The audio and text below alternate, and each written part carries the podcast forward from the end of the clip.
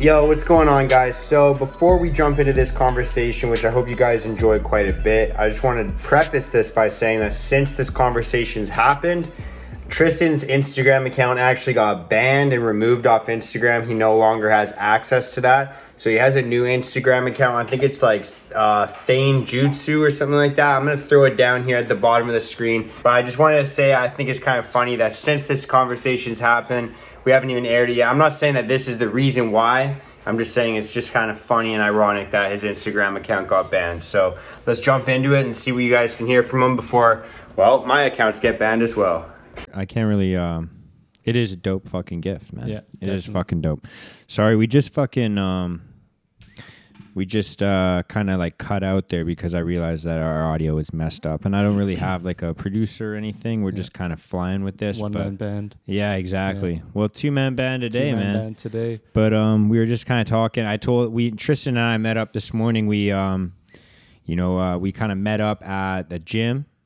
Uh, we had some good rolls. I but I accidentally I didn't tell him that there's two gyms under the same company in Richmond, and he went to the wrong location this morning. So he did kind of miss like uh, the first little bit, but Yeah. we got to stay later and get a good roll. And I I had a good workout today, man. For sure, me too, bro.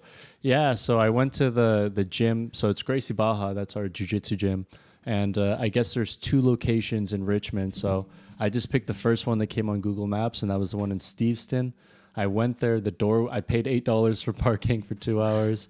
I went to the door. It was locked. All the lights were off. I'm like, what the heck? Like, what's going on? Called Mark, and he's like, oh, it's the other location. So I came like 30 minutes late to the next the next location, but we definitely got some good training in, got a good meal in, and now we're here. Yeah, dude. So, um, because I've only ever seen that gym, and I don't even know anyone really that goes there. Mm-hmm. I just, uh, I've only ever seen that gym running by. Mm-hmm. Like, cause I, Yeah, I it's a good location. Like when I went there, I was like, "Yo, this is a prime spot. it's right on the like water. that must be some good. They're paying some good rent money for that spot That's why you pay for parking, man. for sure."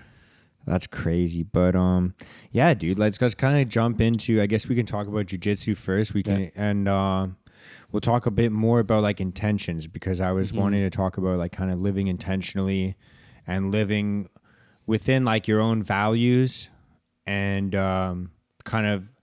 I guess yeah, we'll just kind of go with that for now. For sure. But um, yeah, man. Tell me about like uh, like in the last like kind of year, like about your jujitsu journey, man. Yeah, so like in a calendar year. So actually, um, Vancouver born and raised, but I moved out to Edmonton to help with my family business, and I was there for about three years. I was training at Gracie Barra Edmonton. Um, I moved back here. Um, what was it February of 2021? I think it was February 2021. Yeah. And um, since then, I've been able to train lots at Gracie Barra Burnaby. That's my school. Um, my younger brothers go there too. I have two younger brothers, both blue belts, both train, and um, in competition. So I'm so lucky. Um, when I was living in Edmonton, I had a couple competitions that went fairly well. Learned a lot, lost a couple of them, and uh, my most the most recent competition I was gonna do it actually got canceled the day of because that's it was March 2020, right when the pandemic was starting, right when the lockdowns were starting uh, starting to come, and like I obviously saw it a mile away. Like I knew this was happening. I knew my competition was gonna happen, but we can talk about that later. And um, moving back here, like I've been lucky to do uh, Gracie Barra comp nets, so I had one tournament in I believe December of 2021. No, no, no, March of 2021, and um, I realized a dream because when I was living in Edmonton, I was just watching my brothers train in Vancouver, just watching them. I'm like, wow, like I can't wait to one day go back and train with them, and I also can't wait for the day that we can compete together and hopefully all of us win. So of March of 2021, uh, my th- my the three of us, my two brothers and I, we all competed at the same tournament and we all won first place in our divisions. So that was a dream that was realized. And um, my next tournament was December of 2021, and it was the first time that I've ever done two divisions. Like I've kind of been self doubting myself a lot about like my cardio and all these things, and I was like, you know what, like fuck it, I'm just gonna sign up for both my weight class and then the absolute division and win or lose, I win for even trying. So I ended up submitting all three of my opponents in my weight class, which was 181.5 pounds, and I only weighed in at 172 pounds, so I got first place there. And then I went into the absolute division for blue belt, which is all weight classes, and uh, I submitted all three of my opponents there, won first place there.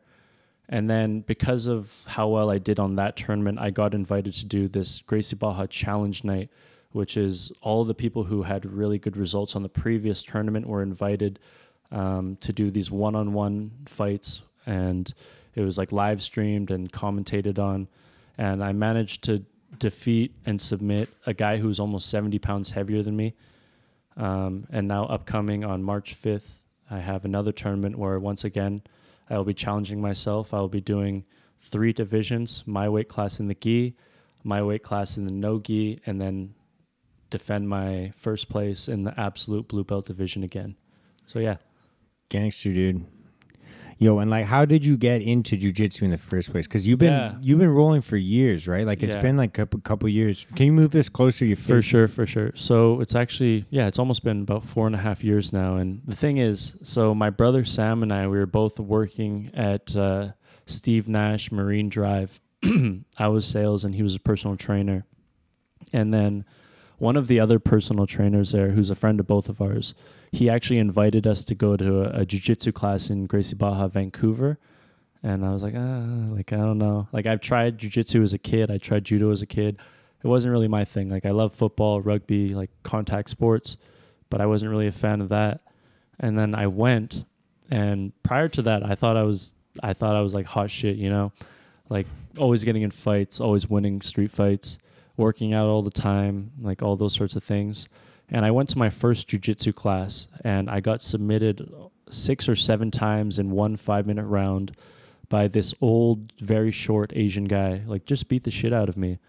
And mm-hmm. in that moment, I was like, "Yo, like I thought I was a tough guy. Like I thought I, I thought I was hot shit. I thought I was cool. I thought all these things, and it was very ego shattering. And in those moments, people can go one of one of two ways. They can be extremely bitter and not want anything to do with those sorts of problems presented to themselves, or you could want to continue trying to get better at that pursuit and continue trying to overcome that and learn like what how why are you losing? Why are you experiencing defeat and obstacles and then try and overcome them? And that's exactly what i did. I got so addicted to jiu-jitsu i never stopped after that.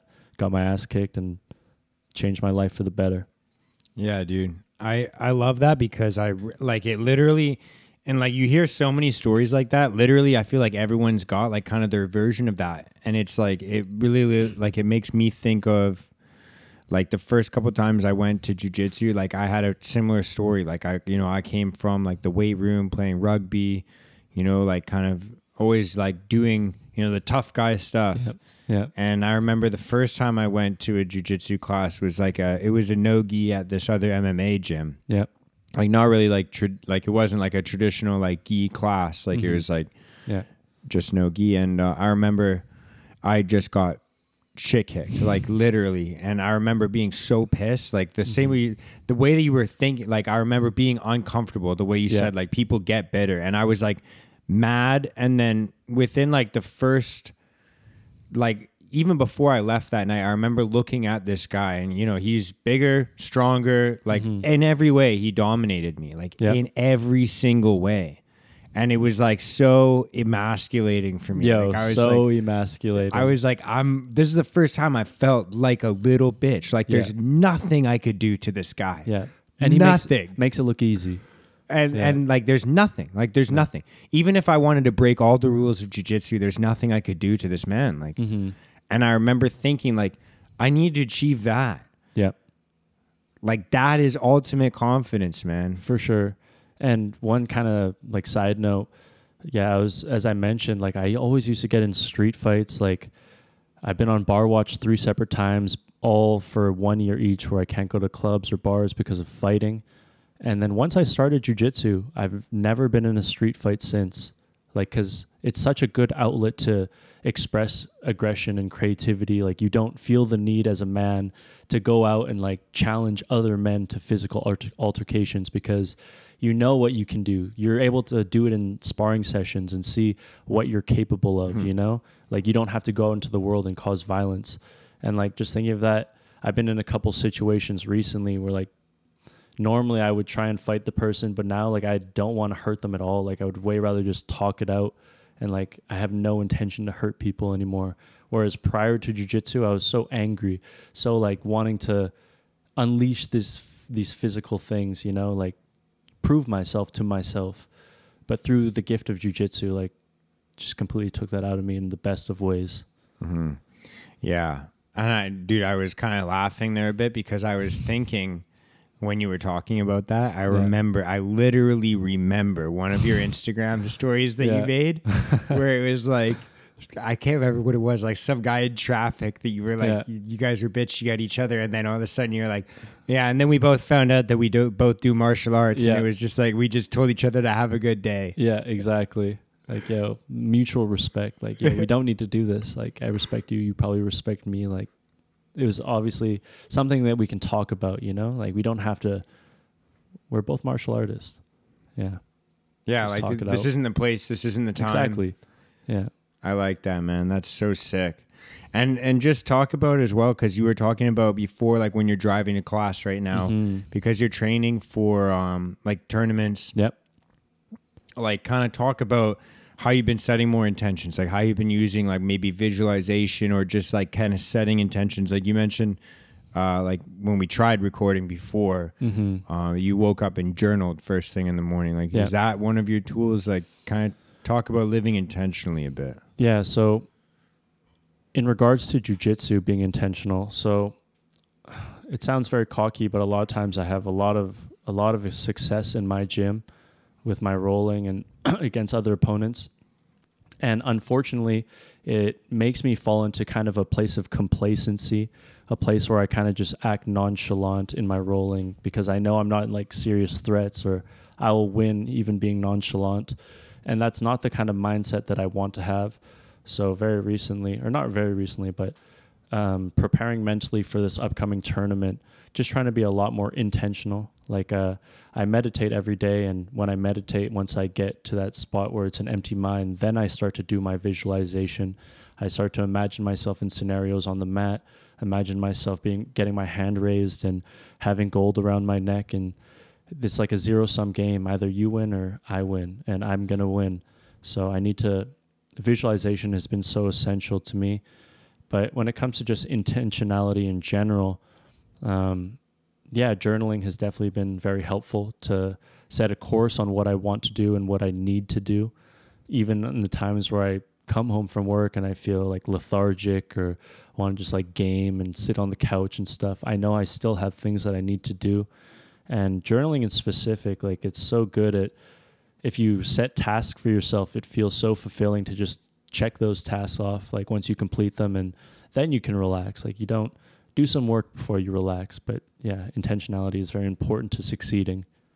Hundred percent, man. Would you believe that I told like uh, if I told you that this was one of the things I had to do today? This was on my checklist. So thanks for helping me do that, man. Thank you, brother. that that's so Glad. sick. I wrote that down in my book too. this man. is also in my journal as well as the training we already did. So good, sh- good stuff. hell yeah, man. I did the same. You can swear if you want. I don't Good care. It shit. doesn't fucking matter. But um, dude, I I love that though, man. Especially about like living intentional. Because one thing I've been trying to do recently is like um live more intentionally. Like I Mhm. feel like, especially with like anger, like if you Yeah. grow up, like I feel like a lot of young men can can uh, can kind of relate to that. Is like um, like I feel like we're we get stuck in the trap of living like reactionary to our life. Like like react, like something happens and then just react. And like so many people, like especially like young men, I feel like when you're either anxious or scared or confused or whatever it is like i know for me like my default reaction is Yep. aggressive. Pre- pretty aggressive like Mhm. that's just and it's it happens without even really thinking about it. it's the initial just like primal response you know and like at least for myself i've done a lot of counseling as well as a lot of psychedelics and both of those have really helped me. Like I'm obviously not perfect, and it's still a learning process, but going back to the intentionality of just being intentional, like in little things such as like road rage, to just like kind of be intentional. Like you know what, that person could be any number of circumstances in their life as to why they're driving that way or acting that way. Like who knows what's going on in their head, you know? And just being able to one of the biggest things for guys is just not reacting and just being able to pause, like breathe and reflect and then choose your course of action. And easier said than done because it's so easy for like hot-headed guys, you know, think like okay, like pull over, like let's fight type of thing or like give you the middle finger, like Yeah, fuck yeah. you, bro. But it's it's another thing to be intentional to just be like to pause take in the data reflect and then choose your course of action. And it's it feels so much more fulfilling to show grace instead of immediately going to like anger and violence. And you feel good with yourself but obviously easier, said than done. It's like a process that you have to keep at it. Yeah, dude. I, I've been trying to live more intentionally, that like in the last like year especially, and um, I've been thinking about intention, like living intentionally, like just doing. Like before, I thought it was like if I just set to do like six things in a day and I do those six things, then that's living intentionally. Like that's where I was. I had the Yeah. misunderstanding, mm-hmm. and uh, I'm learning now that it's like, no, it's like every little thing. It's like little thing. it's like the thing that you know your girlfriend says to you that you maybe don't agree with, or or you know wh- whatever it could be, and it's like you have a choice every single time, like every single time. Mm-hmm. It's like a choice that, that of- quote. I think it's from Musashi from Book of Five Rings. It's like how you do one thing is how you do all things. Yes, dude. yeah, and it's like uh, it's dude it does bleed into everything and that's For what i was gonna say next Yeah. is like the more you react to the world around you like the other day we were talking and she was talking about how you know i've become i guess more um and sorry to talk about this but it's here so but it's like uh you know if i if i'm not listening properly or whatever it could be and like i understand like dude i deal with my and own yo, listening is such a skill. Like it's not just you can just listen. yeah yeah You have to be intentional hmm listening. But can, what were you saying? no but it's just uh as well as just like understanding other people Mm-hmm. but like it's just when you live in that like reactionary like "No, i'm i'm right like you're Yeah. assuming that you're right all the time and then you have to assert that on someone because Yeah. that's what aggression really is It's Yeah. like the assertion of your view I win, you lose. yeah yeah yeah But that's where empathy comes in. yeah Yeah, dude. trying to understand their perspective. Like we're just bound to our emotions sometimes that we can't see potentially like how their position is, you know. So like empathy is definitely huge in those situations. hmm And it's not even just about like relationships. Like Yeah. it goes into everything. Like Yeah. it's like, you know, how do you deal with when you're at work and Yeah. something goes wrong and you have those moments where you want to chuck your wrench or scream at someone? like it goes into every single thing. Kick a hole through a wall. Yeah, bro. Like Yeah. I've yeah, I've done stupider things than that, bro. But I know like for sure it's like um the more I live reactionary, Yeah. the more I live reactionary. And it's like you're not in control. Like whatever that is is in control of you. You know, the intentionality sets you apart from that. Being able to choose your course of action, choose these things that you want to do, being your own sovereign individual instead of allowing your emotions and the reactions to control you. Yeah. And when you say it that way, it actually like brings more light to the situation because uh, I've I've always had uh, like an anxiety around not being in control. Like I hate Same being here. the passenger in a vehicle. Yep. I hate flying. I hate any situation that I'm not in full control of. Mm-hmm. Like I don't like. But that can also be a very big hindrance to our lives because a lot of times there's so many things in our scenarios and realities that we cannot control, and trying to like control them will just bring us more sorrow and stress. That's like another thing that I've learned over counseling. It's like I would try and control every outcome, every scenario, all the elements in my surroundings to like the outcome that I want. And a lot of times things are out of your control and like you can't control those things. And attempting to just brings so much more negativity and stress onto yourself. But like, I don't know. I I like that again, man. I like that you said that because um I've been really I've even vocalized it that I've been thinking more outcome based recently, Mm-hmm. trying to achieve a certain outcome as opposed to being process based. Mm-hmm.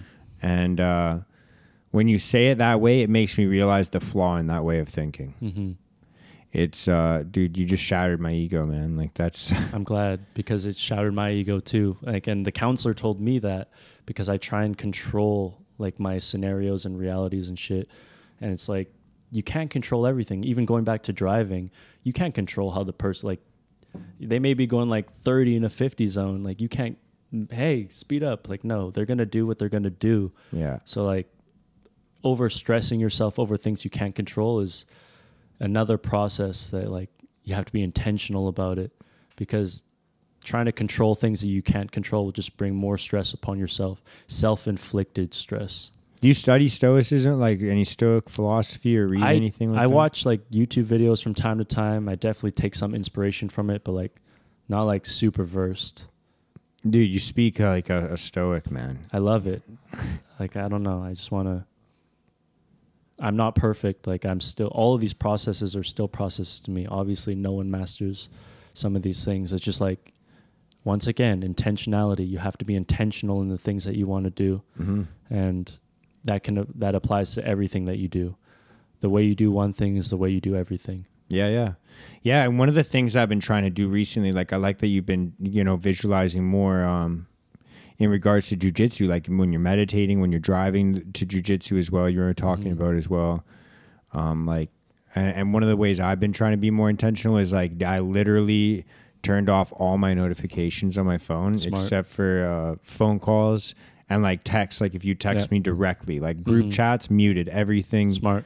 no notifications and so like for me like that's made like i was talking to like again i was talking to my girlfriend about it and she was like do you like do you feel the need like when you're scrolling through to like reply to people and i'm like i there is no scrolling through Yeah. because when i open the app Mhm. it's with the intention to reply to whatever messages i have and post whatever thing i'm going to post Mhm. and then get off like Yeah, i'm that's good. You know, I'm not living like for that. The dude, the biggest thing was having those fucking notifications, like the little red number badge thing Yeah. on the home screen. Mm-hmm. And dude, the more you spend time on that, the more you spend time like fucking getting sucked into The everything that's dividing it everybody. Exactly, dude. And And does it's its been job well. and it's been fucking everybody. Of course, of course, it's just like scary for future generations, and even seeing kids like on TikTok and all these things. Like, I don't know, man. Like, too early, brainwashing them too early, indoctrinating them too early, getting them in, into short attention spans, like. Because especially with TikTok and stuff, like the clips are so fast, they scroll through them. Like it just conditions, like a young child's mind or a young person's mind to just be have that sort of short attention span, and it's that's not conducive to how humans should be. Like we should be able to have long attention spans. Like I don't know. Well, yeah, like if you think about it in any way, like um, like I always think about it as like a um, uh, kind of like a wasteful or a discarding kind of like it's kind of like it's. I feel like it's shaped our generation to just toss away anything that's you know, uncomfortable or challenges our view or because like anything that you don't like, you just swipe away. It's like fuck Yeah. that True. and uh and like how many fucking buddies do you know that are in relationships like you know and you could have been like this because you guys had a long distance right after Mm-hmm. Yeah. a couple months like anyone is like whatever you can just throw it away i'll just find a new partner whatever For sure. or people like get into a couple arguments and they're like okay fuck this i'll find someone new they obviously aren't the one for me like i feel like our whole generation is just like fuck it that's where we're at There's like so many other options, like abundance of resources and options. Like doesn't matter if I lose this, like there's plenty of other options I can choose from, you know? Just like internet and social media connects us so close no matter where we are that it's almost like to our detriment. Like sometimes obviously it has pros, but like bringing us so close together and I don't know, it just kind of disconnects you from reality a bit. Yeah, and and it's not even reality because even when mm-hmm. people are I was trying to have this discussion with someone about um you know getting like a like a, a grandmother or something like a smartphone so you could FaceTime them and stuff and like kind of just having more connection and I kind of understand that that's more connection than maybe them sitting by themselves but Yeah. but a connection over like you know any sort of media whether it's fucking facetime or you know instagram or whatever it is like it's not real like it's not No. Even with people you love. Mm-hmm. But then if you consider like people that you're meeting, mm-hmm. like nobody acts the same way that they do in real life on as they would anywhere in technology. Yeah, that's why it man makes me so sad, especially kids in the current world. Like, at least in the past, when they had to all be online and all wearing masks, not able to see each other's smiles and the real interactions, and kids need to learn in person and be able to smile and see facial expressions and all these things. And it, I don't know, so many bad things are happening to kids that we'll only be able to see later on down the line, probably. Yeah, I know for sure. Like, um, it's difficult for I know like, and I'm not a doctor, so like this is just like my own like speculation. Mm-hmm. Same here. Not a doctor. Not a doctor. Not Actually- giving you medical advice. Actually, fuck it, dude. You can say whatever you want on the internet Yeah, now. That's true. We're both doctors. Yeah. and uh, listen to us. This is our yeah, practice, but um, no, I know like that kids, and I kind of get this because I have like a little bit of hearing damage. Um, but like you need to see mouths move to learn languages and develop like kind of like um. So I just feel like that might hinder communication in the next generation, and, And I, then they just default to online communication. That's not real. Right, face to face what humans are meant to be doing. Well, even think about like people our age Yeah. are already like they're already uncomfortable in in person conversation. Like, Yep. like even things that like, and this is gonna sound a little bit brutal, and I'm sorry if this is you, but even things like as simple as like job interviews or things like that, like are crippling for people. Mm-hmm. And it's like, man, we grew up still like a little bit. Like I didn't even get a smartphone until I was like in high school. So at least mm-hmm. you had like the first like 15 years of your life of, of Yep. purity, mm-hmm. right? But it's like, man, imagine if that was removed. Dude, imagine getting a smartphone like today's age of like six years old or something like that. Crazy. And then they'll just be so sucked into that reality of just like online, like you think it's real, but it's not real. Like, sure, you're talking to people, but that's not the real reality. And there's so many issues in the real world that need to be addressed that I don't know. I'm worried for future generations just being all online and potentially metaversed and all these sorts of things. Yeah. But the tide is turning in many ways too, so there's hope. I don't know. Yeah, I think uh, I definitely think that for sure. And um, the only other thing I was gonna say is I remember like there was a very valuable lesson that I learned when I first like started playing like online games. Yeah. and uh, I was playing with people that I knew, like people like like what like that would all go to my high school. We would all like game together, and uh, you know I ended up meeting like some of the older guys. Yeah. And I remember talking shit because when you're on Xbox, you're Oh, talking yeah. mad shit when you're like 13, MW2, 14. search and destroy. yeah, The yeah. most savage shit. And then, dude, I remember going to school and speaking the same way to people in person, and I got fucking clocked, bro. Jeez. And that's a good lesson. Like that was an important Yes. lesson for me because it's like it was the differentiation between like this is how people tolerate speech online, Mm-hmm. and and we've seen kind of the progression of that now, like after like almost a decade. Mm-hmm. And uh, this is how people will accept communication in person, and Yeah. it's so completely different threshold, man. Mm-hmm. And uh, I just feel like that um tolerance when there's kind of not a face to the name Yep. is so much higher like the threshold is so much higher that that's where i think a lot of like the divisiveness comes from in social media because people are like yo fuck you i don't care if you die like blah blah blah blah blah you would never say that shit to someone even if you disagreed with them in person Yeah. like i know so many fucking tough guys that are alpha machos bro but if you're sitting straight up face to face sitting at a table like this and mm-hmm. someone completely disagrees it's only really like sociopaths that would get to the point where they're screaming, I, I don't care if you die. Exactly. Like online, people have the ability to be so much more negative and mean and cruel to others than they would be in real life. It just gives like an avenue to to be like a bully. And to hate. And to like it- hate. And and because they hate, you hate. And it just Yeah. drives it even further. Like Reciprocal. it's like, oh, they don't care if I die, then fuck them. I want them to die. Like Exactly. and it's just like a and it goes back to living reactionary Mm-hmm. like it's Yep. like for me i have to set the intention like i literally wrote down in my like i have it written down in my computer actually is like if I if I encounter someone I disagree with, I'll advance or approach with curiosity. Yeah. Like I'm I'm done arguing. Like I don't want to argue. I don't want to fight. I'm fucking over it, man. Yo, I'm the exact same way. And um, like, even if we completely disagree on everything, I still want to hear your perspective, and I respect it that you're you're like civil enough to talk to me without getting triggered about your perspective. But these days, there's so many people, and not to make this political, but it seems like more people on the left are like more triggered to even have a conversation, even if you disagree. Like for example, I remember I was at the the Freedom Convoy protest, and I had a sign right, and there's this guy who's this older guy wearing a mask outside, looking at me, and he's just like shaking his head. And I asked him, I'm like, hey, I see you shaking your head. Like, what do you disagree on?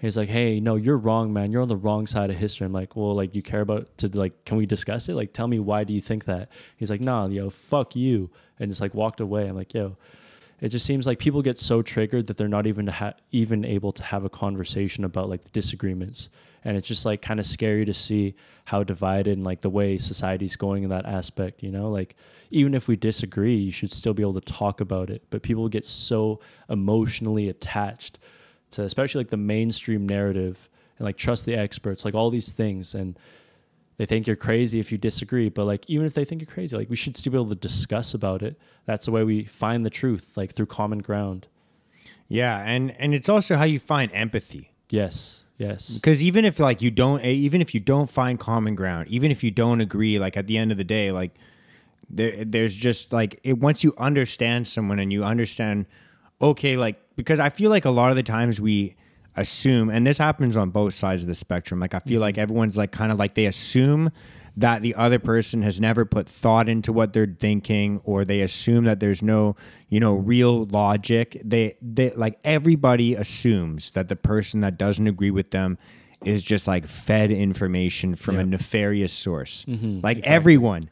Like whether whatever side you're on like they're like oh where'd you get that this source Yo, and just like a quick note upon that, people always like, oh, you got that from your YouTube videos. But hey, YouTube literally has anything you could find, like from Harvard lectures to like baby videos. Like YouTube, to say like, oh, did you get that off YouTube? Like that's not even like a real argument. You can literally find any sort of video from like the smartest people in the world to the dumbest. Like, I don't understand that argument. I think your argument's even stronger right now during the pandemic because it's like, oh, where'd you learn that? An online university, bruh? Of course. half these motherfuckers aren't even going to in-person college. Exactly. So yeah, I agree with that. Like I, uh, as a college dropout, I agree with that, man, for also sure. college but, um, dropout. But um, Yes, sir. yeah, no, I just think that that's kind of like where it comes from. Is like the idea that it's like you think that the other person hasn't put any thought into it. Mm-hmm. Like it's like, you, but once you kind of have the conversation, you're like, okay, why do you think that? And they're Yeah. like, okay, I think X, Y, and Z. And you're like, well, I don't agree with you, but at least you put thought into it. So I have Yeah. like compassion for you. Like Yeah. I, I think I For view sure, you for sure. as an equal. Like it's like even though you should view everyone as an equal, I'm just saying that that experience allows you to view someone as an equal. Exactly. Like seeing that they put the time and effort into researching like what they believe in, even if it's completely opposite to yours, like that's still something to be appreciated. But for myself, like the biggest thing I respect is just being able to talk with disagreements. The fact that you allow a conversation without getting overly emotional. We may not come to a conclusion at the end of the argument or debate or whatever, but the fact that you even allow it to happen without getting like fucking triggered, that's something to be applauded to. Yeah. Well, and here's the thing: is like I will say this, and this is kind of like I mean, I don't know whether you align with this or not, but I I am an emotional person, and I've been really just letting it flow. Like I've I used to fight my emotions, and now I let it flow. So if I'm super stoked, you'll know I'm super stoked. Mm-hmm. When I get heated, or if I'm getting like like you know like right now, I feel a bit more energy. I had a good workout. I'm fucking. I just had a good meal. Yeah. I'm fired up. Yeah. So like it's okay to have the conversation emotionally then, but just channel it properly. Like Mm-hmm. if we come to a disagreement, it's not like this energy is getting projected onto you. Yeah. It's just this energy is going to be here no matter what. Maybe I calm down later, maybe I stay the same or whatever. Like I'll ride the wave. Yeah. But it's about channeling the energy. for sure Right? Like And if you get intentionally challenge channeling the energy Right. Like, and Yeah. well, and it's like, like if I say you get mm. mad in a conversation, it's okay to get mad. it's sure. fine. It's For human. sure. You're a Yeah. human being. But it's how are you going to That- react yeah, to that? That means it means something to you. Yeah, yeah, but it's like, how are you going to react to it? Are you mm-hmm. gonna Are you gonna call the other person a fuck face? Are you Yeah. gonna be a racist or a piece of shit? Mm-hmm. Or are you gonna act like a fucking regular, compassionate human being? For sure. Right? And it's like that's the decision where everyone's faced with that. And then on social media, when you have no connection whatsoever, No it's like it's so easy and no consequences. Anonymity. It's Yeah. it's so easy to make the wrong decision, and there's no consequences, right? Like there's no one to, there's no older grade twelve kid to punch you in the fucking face or Yeah. whatever, right? Yeah. Like, and then it's just fucking straight. You're, you know, you have no consequences, and if you give someone an inch, they take a mile. Definitely. Yeah. Tends to be the case. But um, yeah, dude, I don't know. Fuck, man. With social media as well, like I've just had to create a bit of separation. And I know, mm-hmm. like you as well. Like I know you've mm-hmm. taken like kind of like a month break before, yeah. or Like lots of times, like I go have Instagram for a bit, then delete it for a long time and come back. But it, I feel so much happier and healthier without these things.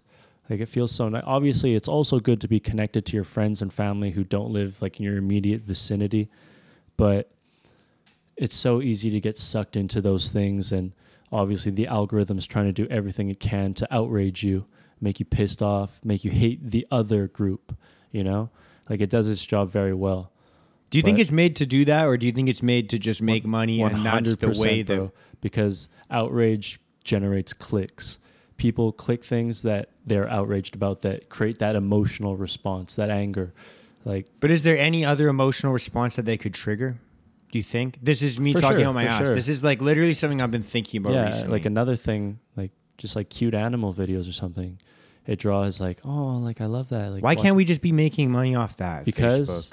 outrage creates probably more than double the clicks that cute animal videos would click or would get like i think people are so if it's something you completely disagree with it'll draw your attention you'll want to read more or see like oh like that person's such an idiot like it draws people in far more effectively than something positive and the media knows that politicians know that social media knows that like that's what generates the clicks outrage and the algorithm definitely tries to show you things that will piss you off I wonder. I'm. I'm just, and maybe I'm just like hopefully planting seeds for Yeah. people in the future. But it's like I wonder if there's another emotion they could play on. hmm and wh- what would be an option you think I don't know. I would like to think happiness, but then it's like that I wouldn't want that either because Mm-hmm. Yeah. you don't want an IV drip of dopamine because this That's is true. basically what That's this was. That's how it started. Yep. It's all like dopamine feedback loop bullshit. And that's kind of what it was before. Like it was like, uh, what are all the nice things in life? It was like vacation pictures, food pictures, like Yo, so true. Pet It used to be like all of those things, but now it's like all the outrage things, right? Like how the fuck did that happen? Literally, when do you think that happened? Because now that I think about it, that's what it used to be, bro. Trump.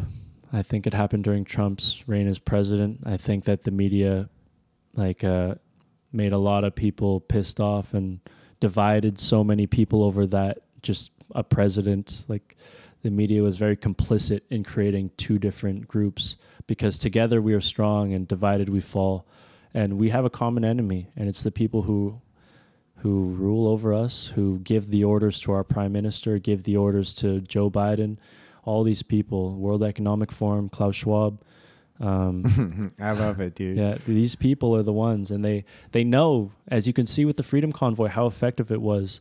Those many people from different groups, different races, different classes, economic, so, social, like together we are strong and divided we fall. So they know that, and they need to create that division because they want us fighting each other instead of grouping up to fight them. Yeah, yeah, and I mean, I just when I think back and when and this is something that I've been really like um this is kind of the the only thing I'll because I'm done arguing with people Yeah. that that are kind of on on the fence or view things differently and basically the Yeah. the way that I basically sum it up now is like look like read the last hundred years of history Mm-hmm. And and look at the atrocities that have happened in the world Yep. and understand that the only way that those happen is when people view other people as a group of others. Yep. always because then you're willing to do things to them that you not normally would be able to do to to another person in your community because you value them less than you value value someone you align with. You can be horrible to other people who you consider other. Yeah. and but it's like everything. Like you know you talk about all types of genocides that have happened and there's the big ones that everyone knows about right? Like world war ii and, Yeah. and the soviet union. And um and and it's just like man every single time it's because you you're allowing yourself to view another person as like a belonging to another group. And it's so weird how Us versus them tribalism. well, and it's like, dude, it's so weird how and and I've like faced kind of, and I'm sure everyone's had their own different experiences with this. Re- again, regardless of whatever side you're on, right? Like uh, whether you're in the position of like you want someone to wear a mask that isn't wearing a mask, or someone's asking you to wear a mask and you're not wearing one, and whatever that is, like if you take those two people right and you line and you line up like all of their values and all of their thoughts and all of their beliefs and maybe religious views or whatever it is like if you lined up every aspect of their life they would probably agree or if you were to put them and make them watch like a video Agree on most things. they would probably agree on most things and be like yeah that's true that's factual like we should we should definitely value this in society Mm-hmm. and then there's like the 1% that you're like all right that's where i don't align with you and then we're ready to other people for that Yeah. And that's what they do. They plant it into us that we're so different from one another that there's nothing that could happen to bring us together. Like we're divided. There's two groups. But as you were saying, there's so many more things that keep us together than divide us. And they only highlight the things that divide us because it emotionally charges us and makes us more excited and enthused to go along with their narratives, you know? Like there's so many more things that all of us have in common than we have separate. well and it's like i never like yeah there's so many ways to think about it because you know even like when meeting people now mm-hmm. I feel like because this has become so, I've never viewed the world the way that I view it now. I've never. It's so new to me, mm-hmm. and I think about like when you when you meet someone and you're kind of asking your friends like, okay, like if I'm gonna meet your buddy, like what's he like? Like Yeah. what are the things you ask them? Like you know, a lot of the times you're like, how do they feel about this? Yeah. And it's like, bro, Yeah. you know, it's like, why is that a discussion now? It is though. Do you know so what I'm weird. saying? I've never viewed the world like that before. I don't like That's it. never been Yeah. a thing for me until like the last It couple. literally years. Literally, once again it separates us into two separate groups. Like, oh, what do they think about this? What do they but we allow it to happen. Like we true. do it, yeah, that right? Like true. think about it, because like if I were to meet like one of your friends right now, I literally probably would ask you, yo, like Yeah. how does he feel about this? Like how Yeah. does he feel about that? Like just Yeah. so I know. And uh, it's like why?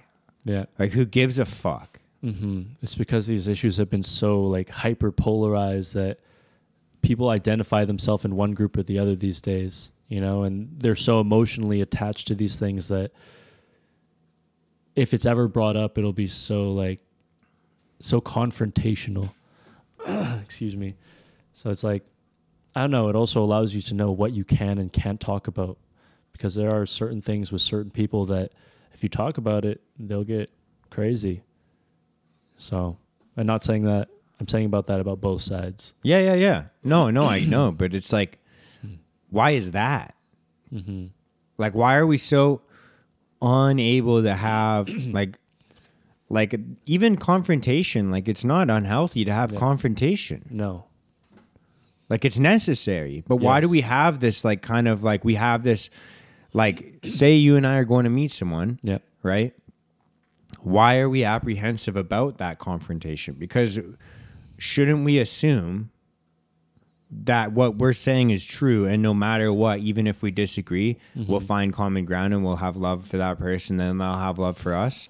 Even though that we we say it, but then it's hard to practice that. That's what Yeah, I'm trying to say. For sure. And it- once again, all these concepts are coming back to intentionality.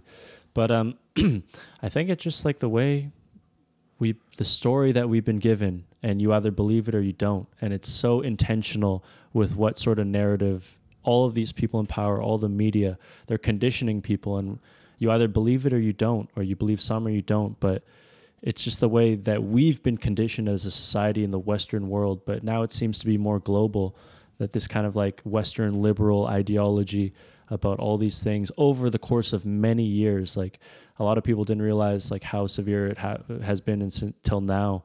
And it's been like a slow buildup over a long time of like, I don't know, separating people, destroying the nuclear family, um, demasculate, da- demasculine, masculinizing, Masculinating, Yeah. emasculating. emasculate, yeah, yeah, yeah, of men, like just trying to cr- change so many things to separate people, to mm. create topics that people disagree on, so mm-hmm. that we have more things to talk about or more subjects that we disagree on, and creating more and more of those things, and then focusing on them in the media, so people think that's what oh that's on the news, that's what other people think of, you know, like mm-hmm. just really putting a, a spotlight on the things that we disagree on, hardly highlighting the things that are good and good in our communities and good that keeps us together and makes us whether disagreements or not what makes us humanity and brings us together. They want to show the things that divide us Yeah, and I think um it's so crazy, man, because it's so natural. Like there's like um there's a the only because the only thing I could think of that the only organization I could think of that that kind of counters that in the media is the Good News Network. I don't know if Yeah. you heard about Yeah. that. But even when I sometimes when I'm reading that, I think like certain things like I'm either like that's not even good news or sometimes I think like that's not even significant yeah and uh, so even that like i just um shout out to good news network because i do because i do appreciate Yeah, the sharing of good news. Yeah i do love that. And i've We even like yeah and i've shared cause some of their stories on my podcast. Yeah. so like I, I do appreciate them. I'm just saying like it's so difficult to get like an actual like um like because even sometimes like it's like are you forcing this positivity? Mm-hmm. like i just want to know what's happening. Yeah like non-organically inserting it into the feed you know without And- it being too significant like and letting me know a bias. Like I don't want to know because before, like I feel like, and I don't know because I never really even watched the news before the last couple of years, but I feel like we're just being told what to think about things. We're not even being told the things. it's like they think we're too stupid to think for Yo, ourselves hold up, move closer, move closer. They think our, we are too stupid to think for ourselves, so they tell us what we are supposed to believe, and they destroy us if we disbelieve what they're trying to say and go against their narrative. They force a narrative on us, and you either believe it or you get ostracized and demonized and put into that other group if you disagree with the popular mainstream narrative. Even though humans are all sovereign individuals and we should all have our own personal experiences, our own like viewpoints and understanding of the reality that we live in and everyone's different. We all have different perspectives. But the fact that they try and force so hard this one singular narrative and if you deviate from that you're demonized and you're you're canceled and you're you're censored and all these things it's crazy. But more and more these days people are even like the common people who don't follow like other things like they just watch the news even they're starting to see like yo like this doesn't even make sense. Like why they're just trying to force this one narrative. And if you dev- like i see what's happening to people. I see what's happening to joe rogan like all these people. And like it doesn't make sense. Like why are they demonizing them for just disagreeing? And it's because they want us to th- they don't think we're smart enough to think for ourselves. They want us to think what they want us to think. Yeah. And it's like, man, I don't know if you've had like I don't know cuz I always try and take temperature checks, man. Like I always try and see like what is actually happening. And because there's like kind of like and sometimes I just don't really know maybe sometimes I'm disconnected cuz all I do is just like kind of work and work out and mm-hmm. work on my podcast. So like maybe so I just feel like sometimes like maybe that it's not as divided as we're told. Because I think in day-to-day life it's not but online it is like you go if you Okay. don't have social media you go around everything's normal yeah, yeah. Everything's normal. The human interactions are normal. You go on social media, you see people hate each other. You see people fighting all the time. You think that, damn, like there's only there's them and there's us.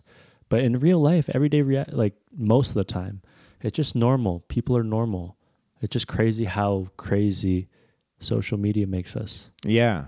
Because even like where we live, like it's actually kind of funny because I'm still doing most regular things. Yep. And um, even though the restrictions are on, Mm-hmm. The businesses that I go to, whether I, I'm and maybe I'm maybe I'm just completely fucking myself over, and by the time we air this, this is completely different. Yeah. But as of right now, Yeah. I'm still going to the grocery store. I'm still going to the gym. Mm-hmm. I'm still working every single day. I'm still doing all these things. And, you know, the places I go to, they don't really enforce a lot of these restrictions. So I don't mm-hmm. have to comply with them. And so what you're saying is true. Like, I literally, you know, I live as if there's nothing going on.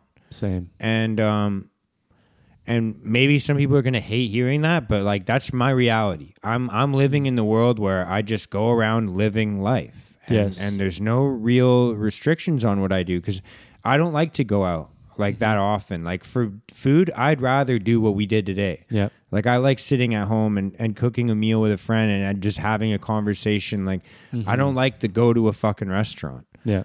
I like to fucking hang out here. Me So- too, bro.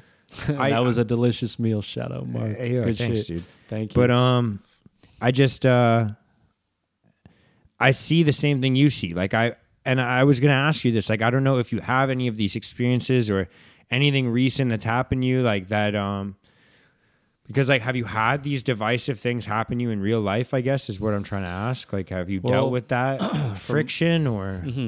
Um, from my own personal experience, you don't have to like overshare or anything like that. I'm yeah, just- no, I'll just share with what I'm comfortable with. But from my personal experience, since the start of this pandemic, you may think I'm selfish or ignorant, but no, I'm not. But I haven't worn a mask going to any grocery store, anywhere I really go, unless it's a business that like. If I'm at the mall, I won't wear a mask. But if I go into a business, like I will put it on, like because I know they still have to operate, and uh, like I respect that. But um, even on, I've been sky training. Ha- for maybe like three and a half months, and I haven't worn a mask one time. And there was a moment where this guy was like looking at me for a long time, like mean mugging me. I was like, "Yo, this guy is probably pissed because I'm not wearing a mask," and just like looking at me. And then out of nowhere, he took off his mask, and I was like, "Wow, like courage is contagious."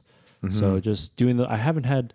Maybe it's because like I'm a tall and like bigger guy. Like no one's stepped to me, said anything publicly. I'm sure I've gotten a lot of looks and a lot of people saying shit low key or just thinking things.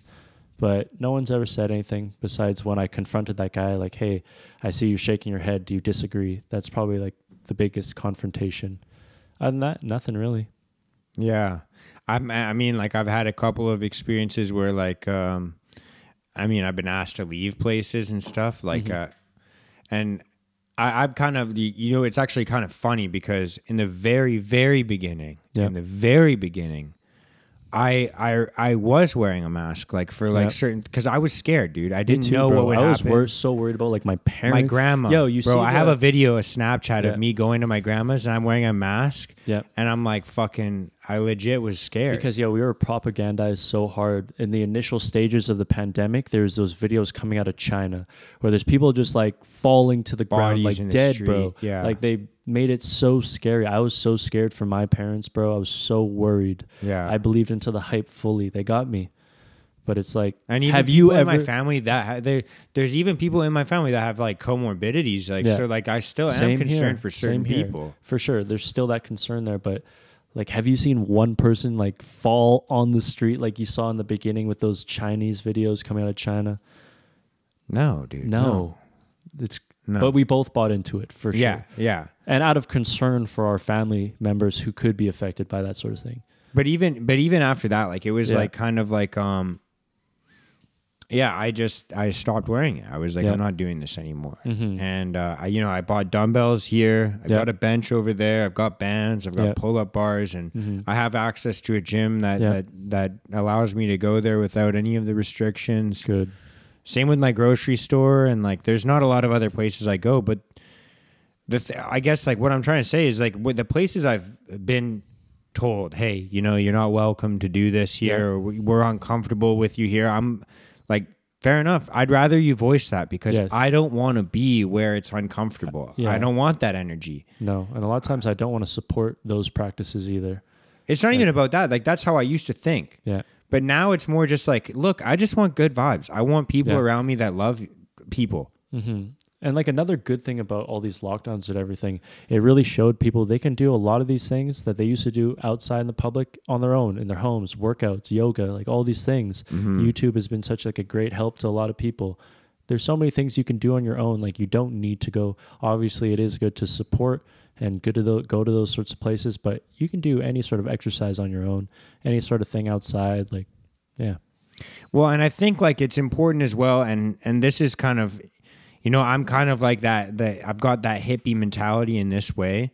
Like I just like, man, to most degree, like man, fuck big businesses. Mm-hmm. Like I want to support like Local. local, businesses, like the barber that I go to. I'm local. I'm loyal to that business mm-hmm. because I like the guy. Yeah. You know, it's a small like family run. It's a couple guys that are like literally a few buddies that run the business together. Yeah. Like that's the shit I want to support. me too, bro. I want to support those people that are fucking working their asses off. Like, you know, like the farmers that are local here. I want to buy eggs from them. I want to buy shit from them. Mm-hmm. Like, I want to support the grocery stores. I want to support, you know, the local gym owners. Like, it's not like a huge, this isn't like the gyms that we used to work at that are massive commercial gyms. franchise. like, it's, yeah, you know, yeah. it's, it's someone that literally rents a space. took out their life savings. Like this has been their dream for Yeah. years. Yeah, they yeah. finally did it, and I would love to. Yeah, support. Those are the people where it's Me like too. through this pandemic, I'm giving you my money. As long as Mm-hmm. you're still loving and accepting, and I know that no matter what happens in the community,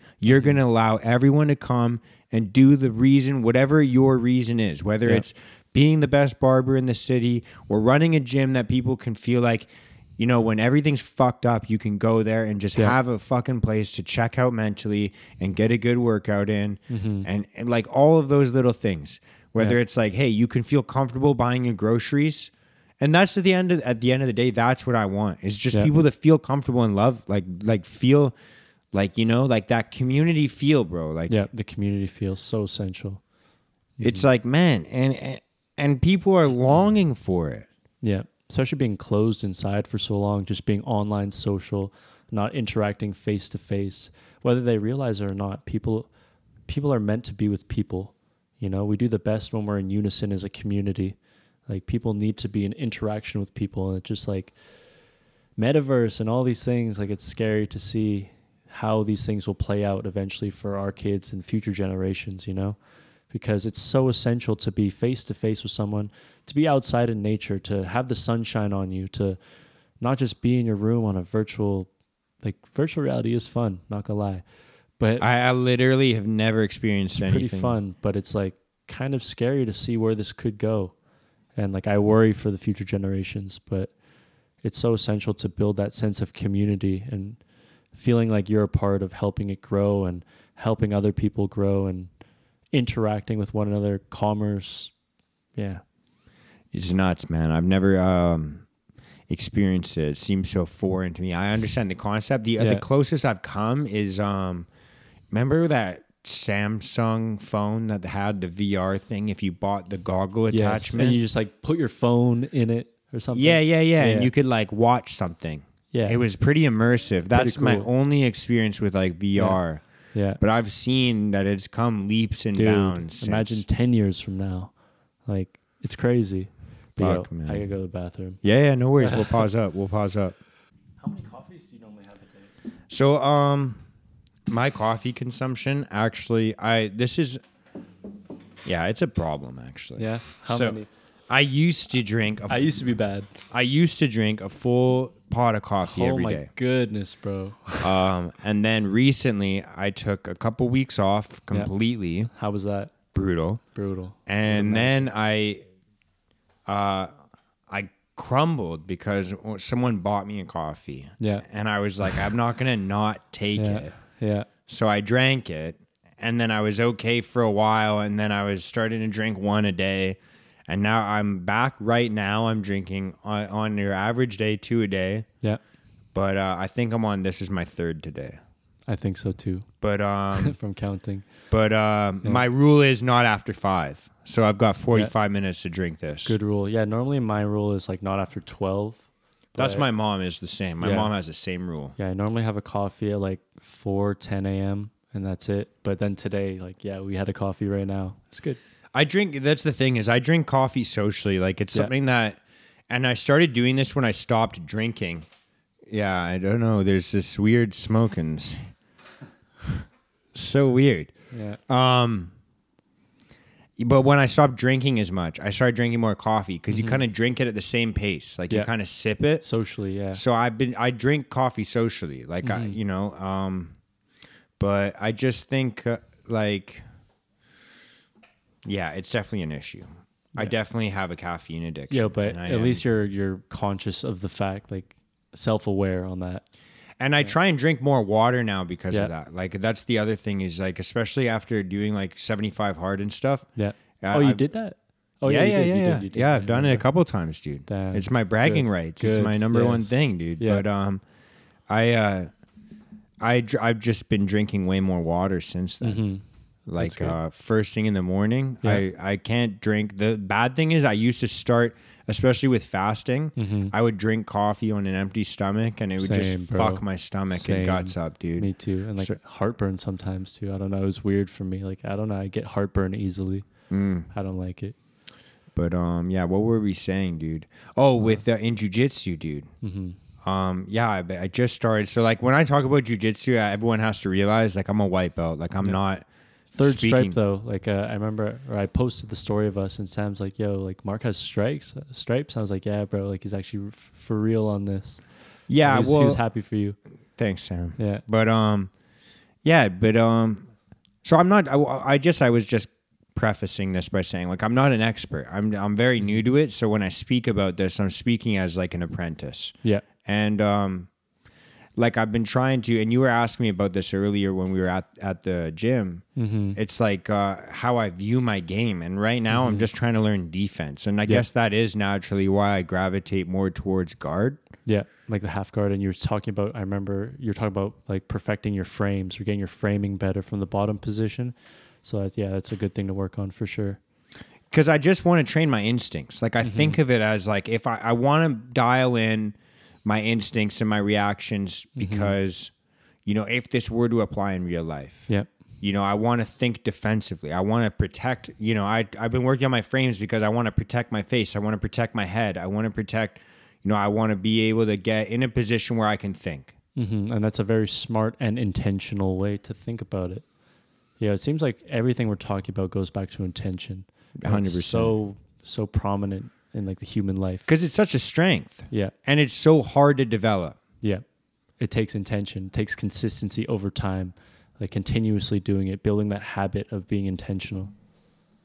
Yeah, man. And and it's like so difficult actually because um and this is something I got to experience firsthand today. Mm-hmm. And it's like when you have kind of a routine of, you know, this is how I'm gonna, uh, you know, engage with this situation, or Yeah. Hey, this is how I'm gonna react to this situation, and then it gets, you know, like someone like stuffs you, like, dude, you stuffed me today. Like I had, no, there was nothing I could do. I remember I came home and my roommate's like, yo, how was jujitsu today, man? And I'm like, bro, there I think there was zero seconds today where I was in a neutral or attacking position. Yeah.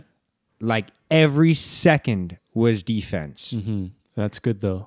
It's good. But it those- sucks, dude. It's Yeah, frustrating. it is. And those car rides back after those classes where you get your ass kicked.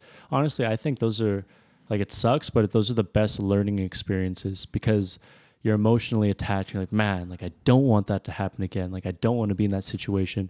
And then you kind of visualize like you How can I prevent it? yeah, how can I prevent it? How can I escape it? How can I like let it not even happen in the first place? Like those those moments where you get your ass kicked and you're driving home, like there's some big growth moments to be found there, And it's just, yeah. Which leads to intentionality in your next training session. Well, and that's what I was thinking is like it really had me thinking because a lot of people I can kind of and this maybe this is something that other white belt belts experience or I don't mm-hmm. know if you had this experience but like mm-hmm. you know a lot of the time I just try and because I'm a little bit stronger than some Yeah. of the people that I roll with, mm-hmm. you know, um like it's easy to just try and like pull them into a guard and then I'm in a position where I'm like okay, now I can think. Yep. But then it was so difficult because when I when I was playing against you, it's like I couldn't have my legs forward, and it mm-hmm. made me. It was like the first time where I'm like, "Fuck, I don't know what to do. Like I mm-hmm. don't know even what to do to start. Like Yeah. that's where I was at. Like mm-hmm. it's like how do I even attack this problem? Like what the fuck? Yeah. Yeah, no, I definitely experienced that a lot at white belt and it's just like you just got to go and just kind of react with what's happening cuz you don't know what to do. Like you're presented a problem, you don't know like what course of action to take. So you just got to do something and then learn from those experience over time and build that kind of roadmap of what to do in that situation. Cuz yeah, like you'll just kind of go and rely on your athletic abilities and not have the technique to compensate for that. But over time, those kind of two on the chart will intersect. Like you'll have your athletic ability and your technique uh, proficiency and able to use them together. But yeah, initially starting out, you just don't know what the fuck you're doing. just get choked. yeah. Pretty much, man. Yeah. That's pretty much what happened.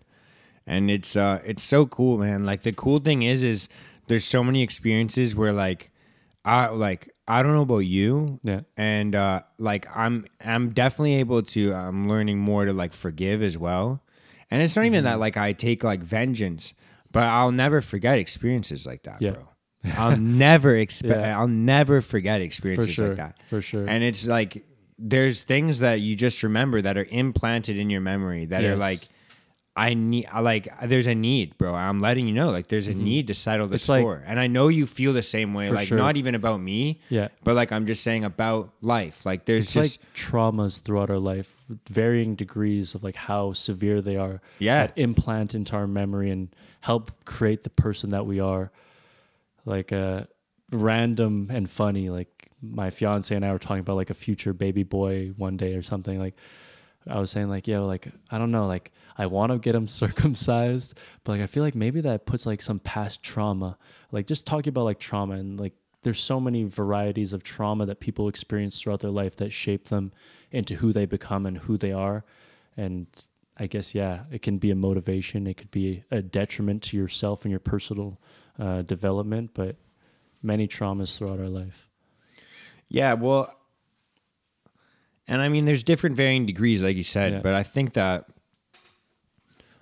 and and this is something I kind of try and talk about a lot, but it's like I think that those they definitely can impact you, and it's such a weird thing. I've literally asked doctors, mm-hmm. and I I've never gotten like a concrete answer. But it's like, what's the difference between someone that that has the experience that's traumatic, where they let that shape them from the better, mm-hmm. and and the difference between that person and the person that just gets crumbled Yeah. because you see so many people that kind of go through maybe similar situations, yet the outcome is so goddamn different. Like mm-hmm. there's, you know, the people that make it, and you're like, holy shit, like what's his backstory? And they're like, oh, he like comes from this suburb of this hood, and it's like fucked there, and he just realized that he needed to change his life, mm-hmm. you know. And then you hear about other people, and it's like, oh. What happened to him? And he's like, oh, like he came from the suburb of some hood, and it's super ghetto there, and it made him have a downfall. Mm-hmm. Like it's like, what's the difference between those two people? Like what's the differentiating factor that What that makes that person choose in that moment of defeat or opposition? because there's like, catalysts, right? Yes, like there there's has to be. there's a catalyst, but it's like, how does it impact you? Does it make Yeah. you a, a, a does it fuck you over, or does it make you a hero? Mm-hmm. And I've always thought of those things because it's so evident that everyone deals with varying degrees of trauma at different times of their life. Like people are dealt different cards, like Yeah. hands of cards. Yeah. You know, not everyone has the same setup that I had when I when I grew when I was born and, and grew up. You know, not everyone has that. Yeah. So it's like, um, And also like people may experience those situations and they may crumble in one and use that as motivation to succeed in the other. Like it may not just be that they're wired to succeed in those situations, but it could be like accumulative experiences of failing in those situations that makes them intentionally choose like, you know what, this situation I'm gonna be different. So Like- so like- many the different factors. yeah, like the ability maybe to be broken from the first event to mm-hmm. put you in position for the second one that Yeah. then helps you. Mm-hmm. And it's like, man, yeah, I've I've just been thinking about that a lot recently, and I guess like where I was going with that is I think that the more you can kind of expose yourself to the little amounts of that, the more you'll be, you know, formidable against them. Yes, experience. And that's the same with thing with competitions. Like it is as we were talking before, like doing a competition is scary as fuck. And just the fact that you even put yourself out there to try it is a victory for sure.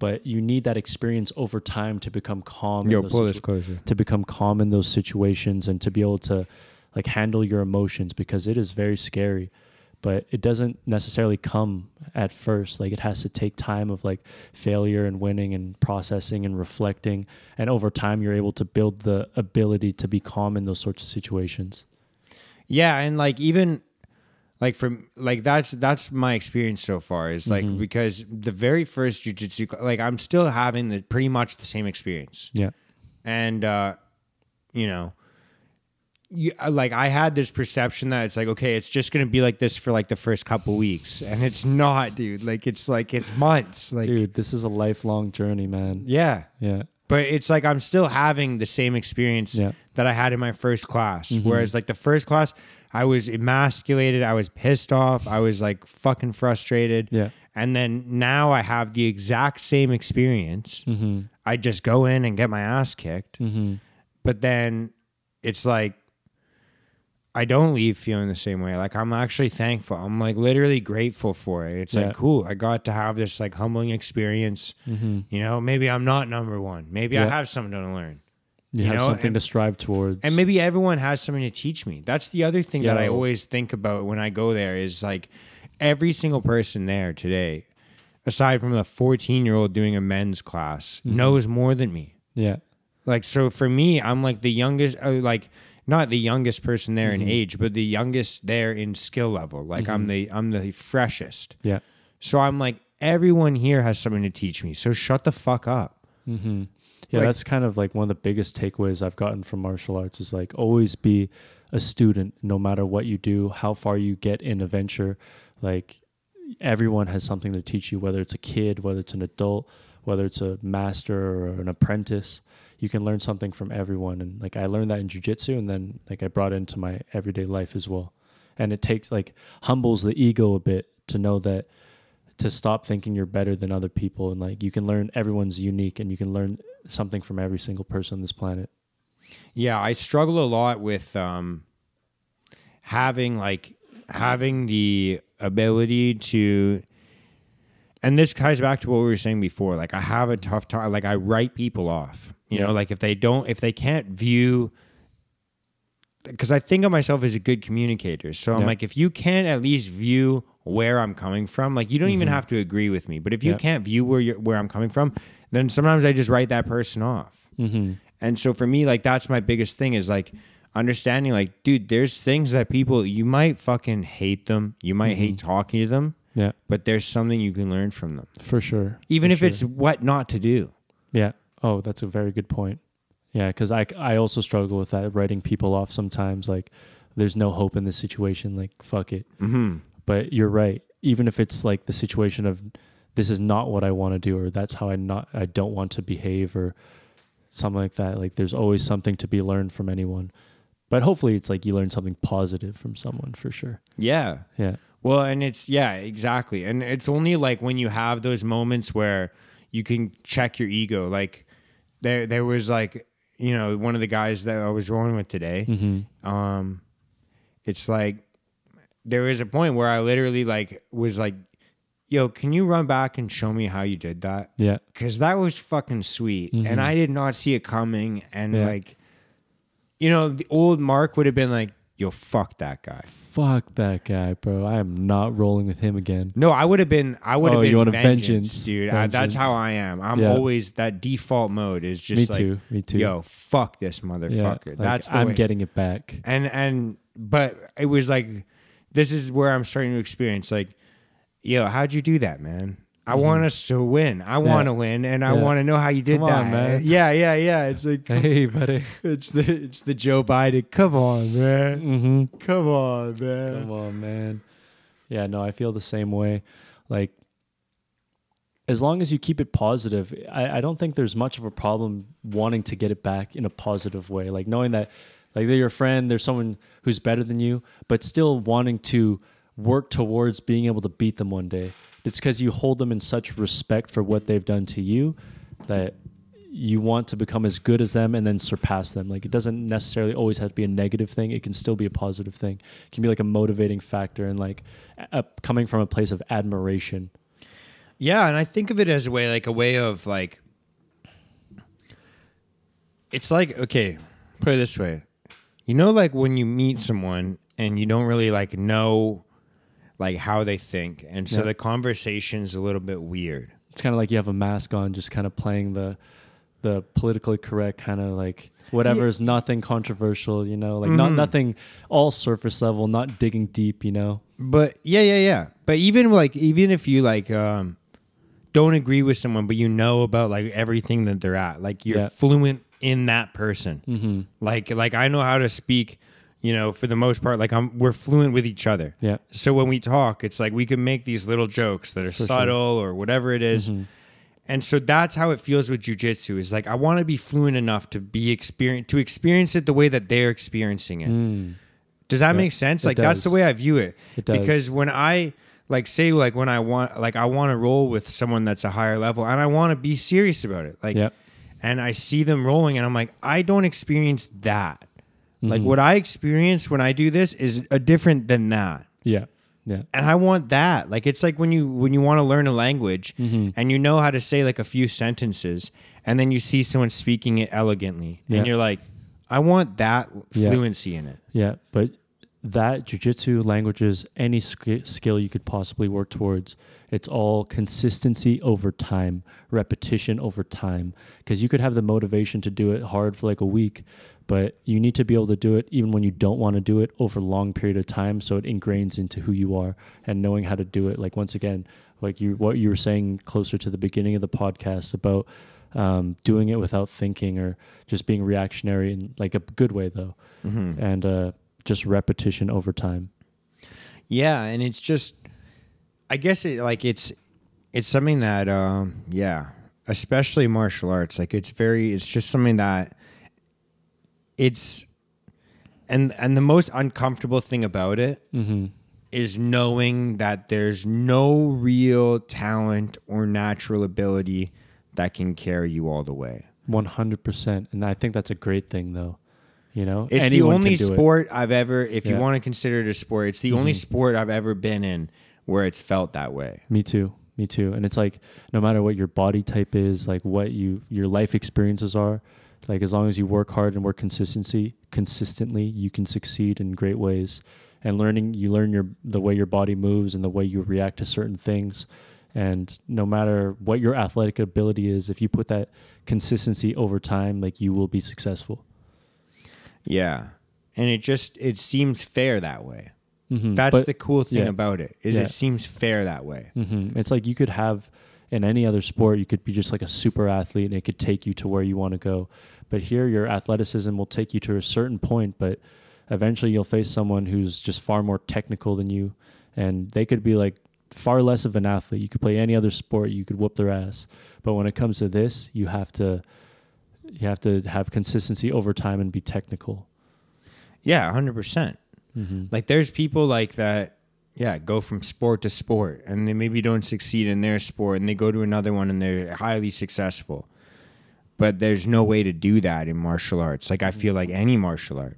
Like Yeah. I feel like there's just literally no way to do it. Mm-hmm. Like there's guys in in and I'm sure you experienced this when you first started. You kind of Yeah. spoke about it. It's like there's guys that I look at in my gym where if you lined us up on the street, nine times out of ten, someone would be like, "You could beat that guy up." Yo, it's crazy. and there's not a guy i don't think there's a single person in my gym that i would be able to take care of easily i'll say that Mm-hmm. Yeah. even though i'm probably bigger than them or Mm-hmm. stronger than them or if they're stronger than me maybe my conditioning's better Mm-hmm. like i fucking i ran a marathon two months ago Beautiful. right like Mm-hmm. there's so like i i pride myself in like i'm pretty good at most things i'm pretty Yeah. strong i've got good cardio you know my flexibility is even pretty decent Mm-hmm.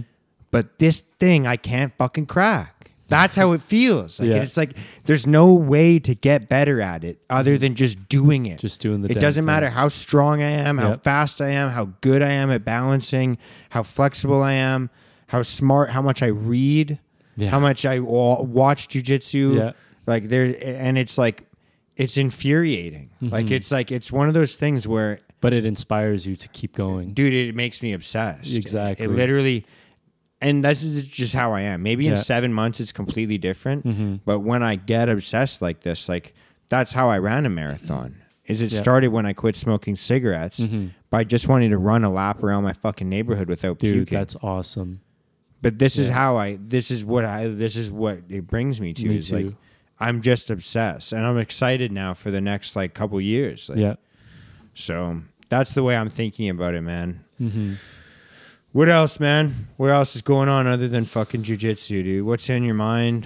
Because, dude, I want to say as well, actually, and uh, I don't want to encourage people to do this, Yeah. but but I'm I like that you did do this. Mm-hmm. But I actually don't frequently have people that ask to be on. I usually actually that's a deterrent. Interesting. But uh, I've been wanting to ask you to be on for a while. Mm-hmm. So when you did, I was like, "Yo, I it's the universe." Like Yeah. he's like, it's like Same wavelength. Yeah, Yeah.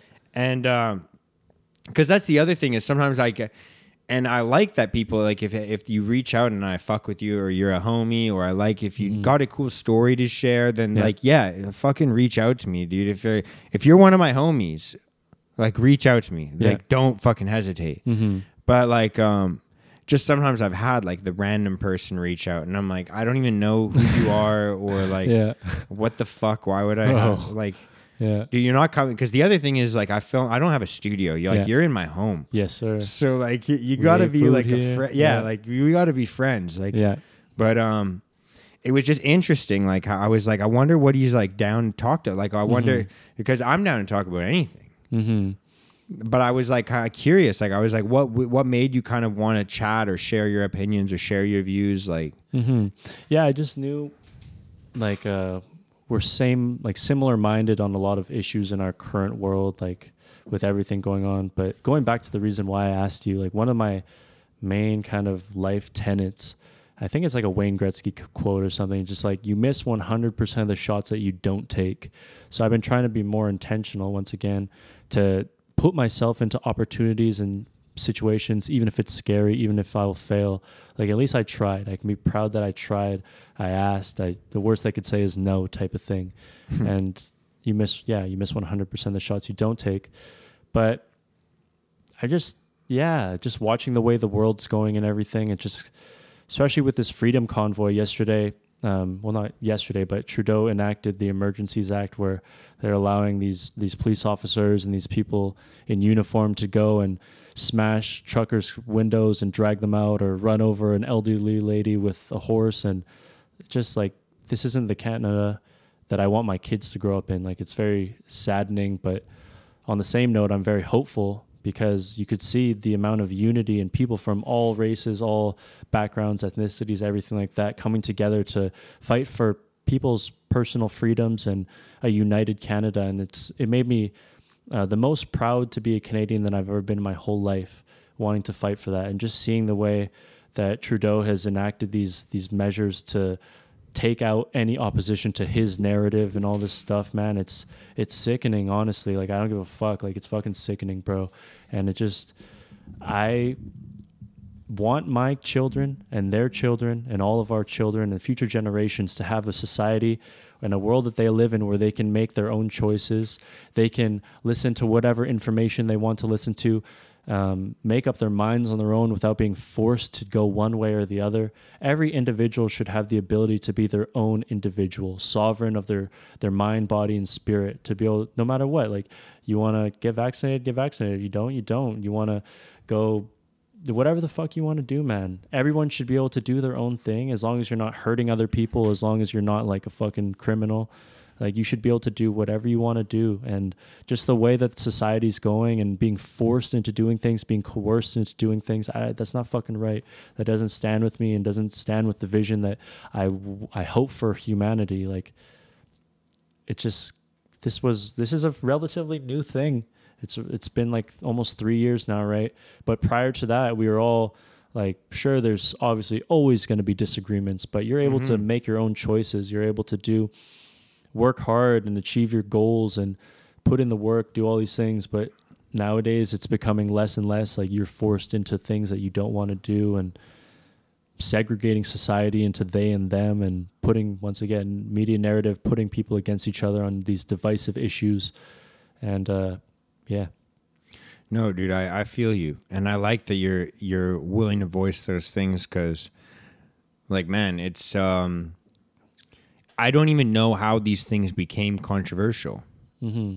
It's so fucked yeah because literally three years ago, I thought everyone was pro-choice, me too that's what they said right and I'm just like, yo. You know, and and there's certain comedians that have been doing a really good job recently. Um, like Chris D'Elia's got this one thing going on right now where he's like joking about like they're pushing me right, like they're pushing me right, yeah. And it's like, bro, like that's how I've been feeling. Like it's like yo me too man. I was a left wing guy for so long. Dude i and you might Well, uh, I'm 27. Like I'll I'll be 27 in a couple months. Yeah, my first So year at it's like- university at UVic, I literally went door to door for multiple days campaigning for Justin Trudeau's first like campaign and shit. And now look where we are. Like it's just crazy the circumstances that people show their true colors. Like I don't know. That's know. interesting you say that, man. Yeah. Because I was one of those people that I legitimately was barely into politics before this Yeah, me too. and and so like I wasn't even a. I remember, but I did actually. I think I did vote liberal when Justin Trudeau, because I wanted weed to be legal. Yeah, That under- was- understandable. Yeah, that was Yeah. like that was where my head was at. Yeah, and I think honestly that was one of my biggest ones. yeah, yeah, yeah, yeah. You know, and I think there was something to do with. uh I can't remember. There's But that was like you know freedom of choice. You thought like liberal. You thought like free, like community, unity, And like, all- accepting. acceptance, and loving. Yes, You know, and that- now look how it is. it's crazy, man. it's, like the things that they say, as long as they fit their narrative, it works. But if it goes outside their narrative, then it doesn't work. Like you're talking about being uh, like person pro-choice. Like sure, as long as it's pro-choice along with their narrative and their agenda. But if you deviate from that, then you're fucked. Yeah. Yeah. And and I want to say this about like the scooter thing because I, I I saw the same thing that you saw. Yeah. and um, I am I'm like ninety nine point nine nine nine percent in agreement with how you feel about it. But I will just say this, man. Mm-hmm. Um, I've just become so skeptical about everything. Understandably, and that's from the media themselves And- because time after time they've driven narratives where it's been found out that it's a complete bullshit. And no matter what you see these days, it's hard to just accept it at face value, whether it's from someone you believe in personally or from like the opposition. Like anything you see, I'm I'm just saying this because right Yeah. now it's it's February nineteenth and that Yeah. video came out last night. oh, good point. So I'm just saying that by the time this airs, it's going to be like a week or two from now. Mm-hmm. And uh, I just want to say that for any, like, just no matter what happens, if that is the truth and that is exactly what happened, it's fucking disgusting. Yeah, And that's like Terrible. that should be A, legally, you should be fucking held accountable. Mm-hmm. And B, spiritually, you're going to be held accountable. yes, whether you like it or not. and and maybe it's wrong because I remember seeing like you know the swastikas and the Confederate flags in the very beginning, and Mm-hmm. Yeah. and someone close to me in my family sent it to me, and I was concerned. I was like, Mm-hmm. "What the fuck?" And I remember I didn't say it, but I felt I feel like I should have. And one of the things I was thinking at the time was, "That's fucked," and I don't know how to reply to this, but I just want to wait Yep, good point. because Patience. I don't know what's happening. And this is something that I've been I, I talked about this this morning on my call, Mm-hmm. my group call that I had. And it's like, look, like I'm at the point where unless you're willing to go and make certain actions that are going to be catalyst behaviors, like Mm-hmm. knowing about every single little thing that happens, A, you're not even getting the truth, but B, it's like you think that's doing you good. Mm-hmm. Like it's distracting you from actually loving the people in your life. One hundred percent, bro, and just like drives people apart so much. Like a lot of times, I take long breaks from Instagram because I I start to have that realization, like, hey, it's making me polarized against like the other, whether I realize it at the time or not. yes. But you, the algorithm does its fucking job. It shows you what outrages you. It shows you the things that you want to see, and it just polarizes you. Like, and once again, outrage gets clicks. Thank you, sir. So I don't know. Like there are pros and cons to social media, but they are intentionally trying to outrage you for sure. And Thank you. and it's so easy it's so easy to be outraged man especially mm-hmm. like I, I want to say young men, but bro, it's young people. I feel like actually no, it's fucking everybody. Everyone. It's not even. I was gonna say Everyone, young bro. people, but it's not even young people. Yeah, I could definitely see like the thought process you had there, like young men yet. Oh wait, young people yet. Everyone. Yeah, yeah, yeah. I yeah. totally agree. I, I was like trying to run it through a process of Yeah. elimination.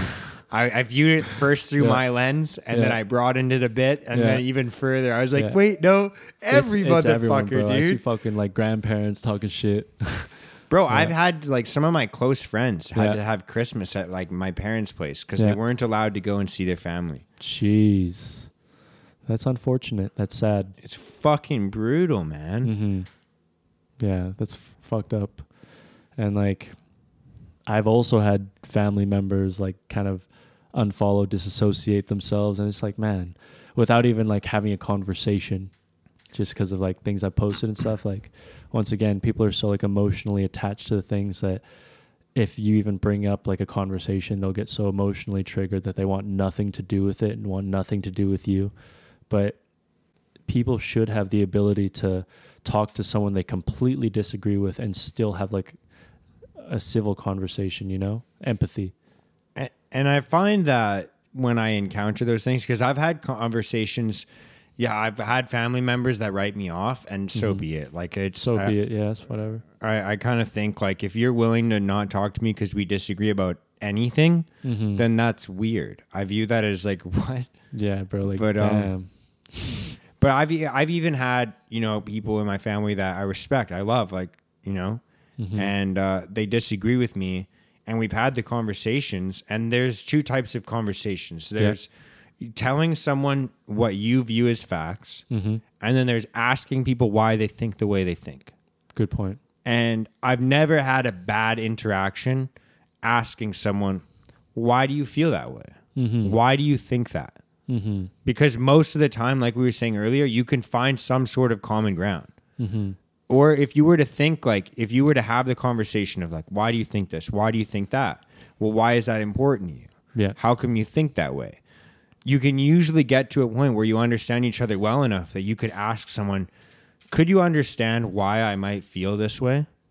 And Relationships. and like once they understand, like, Yeah. hey, I get why you feel that way, then it's like, yo, we can just move on then. exactly. Who gives a fuck? Yeah. like, Like, okay, I get your point. You get my point. Okay, we're good. yeah, like Yeah. maybe we had different experiences. Like there's certain people that I talk to, like where it's like, dude, I get why you're this afraid. Mm-hmm. I get, like, I get it. And and I've been that scared of s- certain things in my life, and maybe it's justified, maybe it's not. But I know what it's like to feel that way. One hundred percent. And just like putting yourself easier said than done though, it's another thing that you need to intentionally practice. But putting yourself like someone you disagree with, putting yourself into their shoes and just like viewing it from their perspective to understand like more of their thought patterns and reasonings and stuff like that. But you're saying like how you never had a bad experience from uh, talking to people and asking them like why they feel the way they do. For the most part, yeah, I haven't had any, but except for at that that freedom convoy when I asked the guy like, "Hey, like, why do you disagree with this?" and yeah, basically told me go fuck myself. hmm But for the most part, yeah, I've never had that either. Yeah, I've had yeah.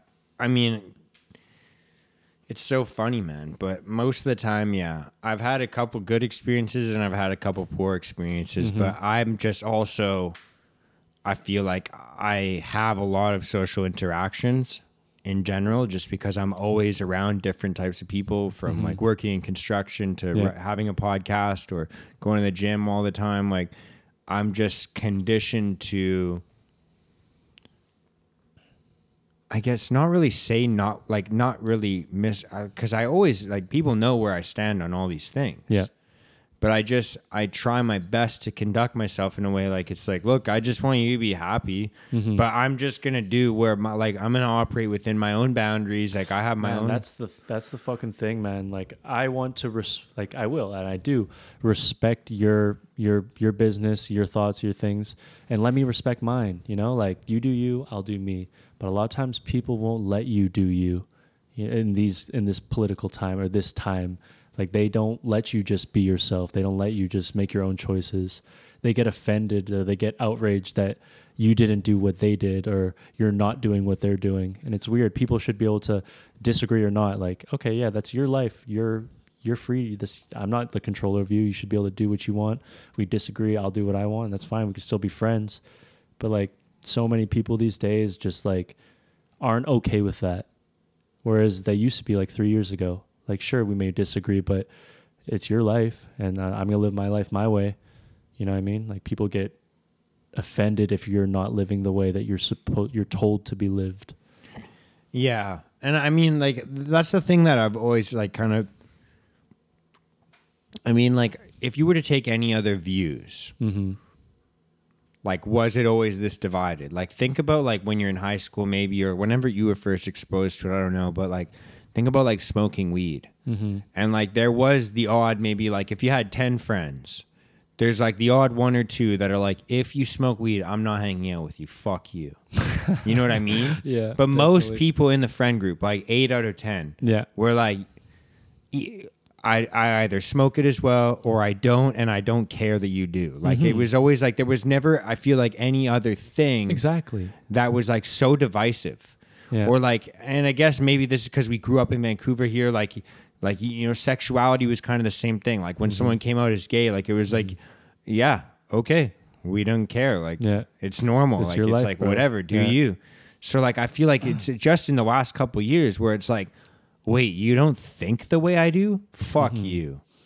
And I think the reason is is once again like the media implanting these narratives into people and the people who don't catch on a lot of times just get programmed into it and thinking the way that they're telling them to be thought or told. And obviously the media has been weird forever, but like just since the pandemic like it's been so much more intense in programming people to think the way that they're told to think. I but but I feel like media's always been like that. I, For I just feel like it's sure. just in the last couple years that I- people reacted this way. I think it's because they made it seem like you're a threat to the community type thing if you don't follow this way or you're selfish. But bro, that's the same propaganda that was Yeah. in World War II. that's true. That's what I'm saying. Like the Yeah. media hasn't changed. It's No, literally no. for some reason like I guess maybe But it's every 80 to yeah. 100 years that people just allow it People- to change them. People have been. No one recently has experienced a global pandemic and known what was going to come, and like there's so much fear and anxiety, Confusion. confusion, like all these things, you know. and still confusion. Yeah, so it's like I could see why for this scenario for sure, because like none of us have experienced anything like this prior to this. Like, sure, there was H one N one and stuff. Like, yeah, we are like, I had that. you had H one N one. Yeah, bro. What was Yeah. that like? I had the the shot, but like I never got. I never got the shot because I got Yeah. the flu. I got Yeah. the swine flu, and Yeah. uh, What was actually that? it was like What was that um, like? shout outs to Andrew, my roommate. He's the one that gave it to me, Motherfucker. and uh, we both had it at the same time. It was Yeah. grade nine, I think. yeah. Yeah, I remember being like told to go home because there's like swine flu and shit. I was like, yo, what the I remember getting the Mom? hand. I remember getting the handouts, and I remember thinking, "What the fuck is that?" Yeah. And then I just got sick. Yeah. But I always got sick as a kid. Yeah. and um, I didn't think anything of it. And then a couple of years ago, my mom was like, "Remember you got swine flu?" And I was like, "What are you talking about?" And she's like, "Yeah, like you had H1N1." And I was like, Mm-hmm. "Are you kidding me?" And she's like, "Yeah, remember you got sick?" And I was like, "I was always sick." And she's like, "No, specifically like." In, and then I had to think back. Like I was like, "Oh." Like uh, I remember getting the handout, and I remember, Mm-hmm. and even when Andrew and I moved in together, he's like, "Remember when we had swine flu?" I was Oh, like, "Bro, shit. yeah, that was nuts. Like, what the fuck? Like, Yeah. but uh, I think I ended up getting. It was actually pretty bad for me. Yeah. Because I, I think I got. He he. I think he was rougher than I was. I Mm-hmm. think I may have gotten pneumonia from it. Oy. But yeah. um, I've always had respiratory issues. Like I have I think me asthma. too, yeah. And I have like a. I used to get sinus infections as a kid a lot. Mm-hmm. So I guess that's like you can kind of hear it in my voice. Like I'm kind of nasally, and I just kind of have a tough. It's not a good. Yeah, it's not a good like kind of like Yeah. what's going on in there. But Mhm. um, But yeah, you, you said you're going to get surgery on that too, right? Yeah, I have to because it's just smashed up from Yeah. years of just like kind of playing rugby and being a fucking idiot. And Have you broken your nose? Is yeah, that- yeah. yeah, a couple of times. Jeez. But um, just like getting it pushed, in, like not even Yeah. breaking it. Sometimes, like you know, Yeah. like sometimes in jujitsu happens when it just gets pushed in. Like Mm-hmm. I have a very kind of like long, soft nose. Yeah. Like it's like not very wide, so it Mhm. like bends really easy. yeah, you know, malleable. yeah. Yeah, Some people have good noses for Yeah. fighting, man. yeah, for sure. I'm not one. Some people have like some crazy, easily breakable ones. You know, like. Mine, yeah, dude. Like, look at this thing. It's like it sticks. Like, you know, it's like pretty easily breakable. surface area, Yeah, yeah, and it's Yeah. like long and flat. It's kind of like a sail. Like, triangle. yeah, like so it's easily to push it to one side. Yeah. So, uh, yeah, sure. genetically not built to, for having my face punched. Good defense. Good defense Good guy. defense, Big yeah. defense guy. Yeah. But um yeah, dude, it's uh it sucks. I don't even remember where I was going with that. But yeah, I had swine flu Yeah. and it sucked. But Mhm. um yeah, even that there wasn't fucking like there was no like vaccine fucking uh division. Or any They- of that. I didn't get vaccinated from that. I just Mm-hmm. had I had it and then they were like, "No, you had it. You don't need to get vaccinated." That's Yeah. literally what my doctor said. like people would follow normal science that we've been following for so long you know like we have an immune system. Like there's not just one one uh blanket fix for all the issues you know? Like there's many different avenues you can choose but they're just trying to the tide's kind of turning on the narrative but for the most part they've been just forcing one solution to a large problem instead of exploring other solutions or allowing like a freedom of choice to choose what sort of solutions you know? Or even people who don't even need a solution. But maybe it's because with I remember with H1N1, it wasn't like such crazy media to force and mandate the vaccine on that, No. right? I got the vaccine, but this is very strange, very unique. It's yeah, and it's weird, and it's the first time I've been like, "What the fuck?" Because I've got every other vaccine. Like, bro, I, I put Yeah. a nail through my hand last year, and I got a tetanus shot. Yeah. I went to Jamaica. I got like you know a couple shots when I went to mm-hmm. travel. Like, Yeah. I'm I have all my regular shots, right? Yeah, like, and it's just like um I've never experienced this before, and I just Mm-hmm. feel like there's no other time where you'd be so divisive about a medical procedure. Like I, I think of it this way. Like put it put it this way. Nobody, I think, in the right mind, and correct me if I'm wrong, Mm-hmm. would be okay if a school said you need to put your ADHD kid on Adderall or he's Yeah. not coming to school. Yeah, it's kind of fucked up. There's no, I don't think anyone like if your kid if you grew up on Adderall or Ritalin or whatever Concerta whatever fucking drug you take I'm not shaming you. I'm just saying I'm saying if a school were to say your ADHD kid can't come without that Mm-hmm. That That would- would be outraged. there would be no way that would happen. no, no way. If someone was like, "Yo, your kid that seems a little anxious has to come on anti-anxieties because he's wigging out," Mm-hmm. or like it, you're the kid that's suffering from depression. Imagine like a school being like, "Yo, you can't come to school unless you take it." Like, Yeah. there's no other way, This is the only time where this is kind of happening, and, it's been like, accepted, We could be, we and could we've been okay with it. a lot of people have, not everyone, but we could um, speculate on what the reasons are forever.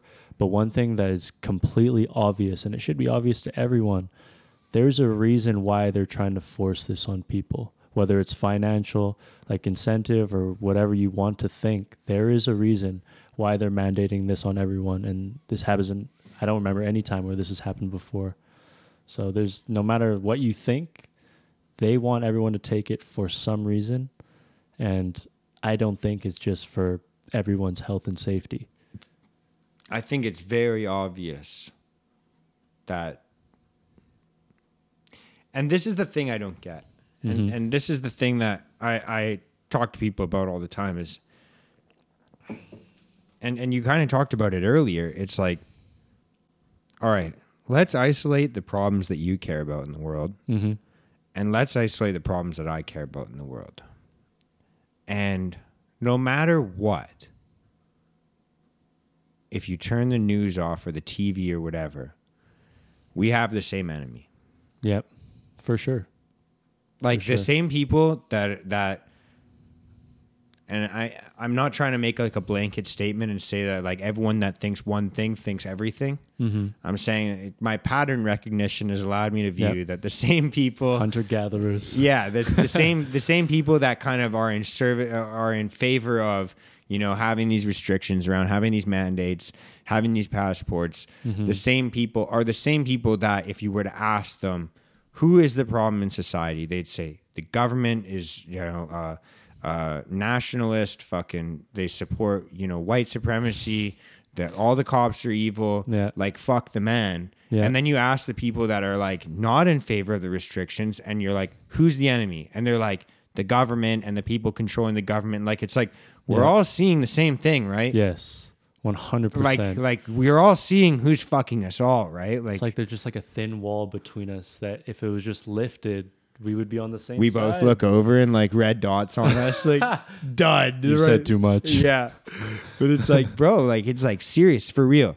If you actually sit, and that's why I say, when you sit down and you ask someone, why do you think this? Yeah. Why do you think that? Mm-hmm. Who's the enemy? What's the problem? There is the odd person that's like, it's the fucking liberals, or Yeah. they're like, it's the fucking conservatives. Yeah. But nine times out of ten, someone's gonna be like, yo, the government's fucked. Yes, and fucking Everyone, us. left wing, right wing. Like if you look in the '60s, the '70s, like the flower power, anti-war, Yeah. Mm-hmm. anti-Vietnam movements, all the all the LSD movements, like Shout like, out Muhammad Ali, not like uh, going to jail for not fighting the Vietnam War. yeah, yeah, yeah, All these people that were left leaning were Mm-hmm. saying "fuck the man," Yep. right? And anyone right leaning is like "fuck the man" because that's what right leaning is. Is Mm-hmm. like, don't fucking tax me, leave me the fuck alone, and let me say whatever I want, do whatever I want. They want like less control. So I feel like everyone's aligned with "fuck the man." Well, it's just strange how it kind of goes back to like how we were both liberal and shit, but it's like nowadays conservatives have tr- kind of switched to more like traditional liberalism and liberals or democrats have shifted more to like fascism and it's like I think there's fascism on all sides. To be fair. okay But but I do agree with you Mm-hmm. because it's pushed me to be more in favor of people that are on the conservative side. Mm-hmm. And and there's snakes and rats all over the place that's why it's better to just look at individuals instead of just aligning with one party like a blanket That's what I was gonna say. because there's good and bad on both you know Exactly. and there's evil in both Yeah. snakes that's what I was gonna say because half the fucking right wing guys are like fucking Yep. anti-gay marriage for sure and like and, anti-weed, off like all these things Exactly right, and I don't fuck with any of that No. either. No. like I, that's the thing I was saying earlier. Is like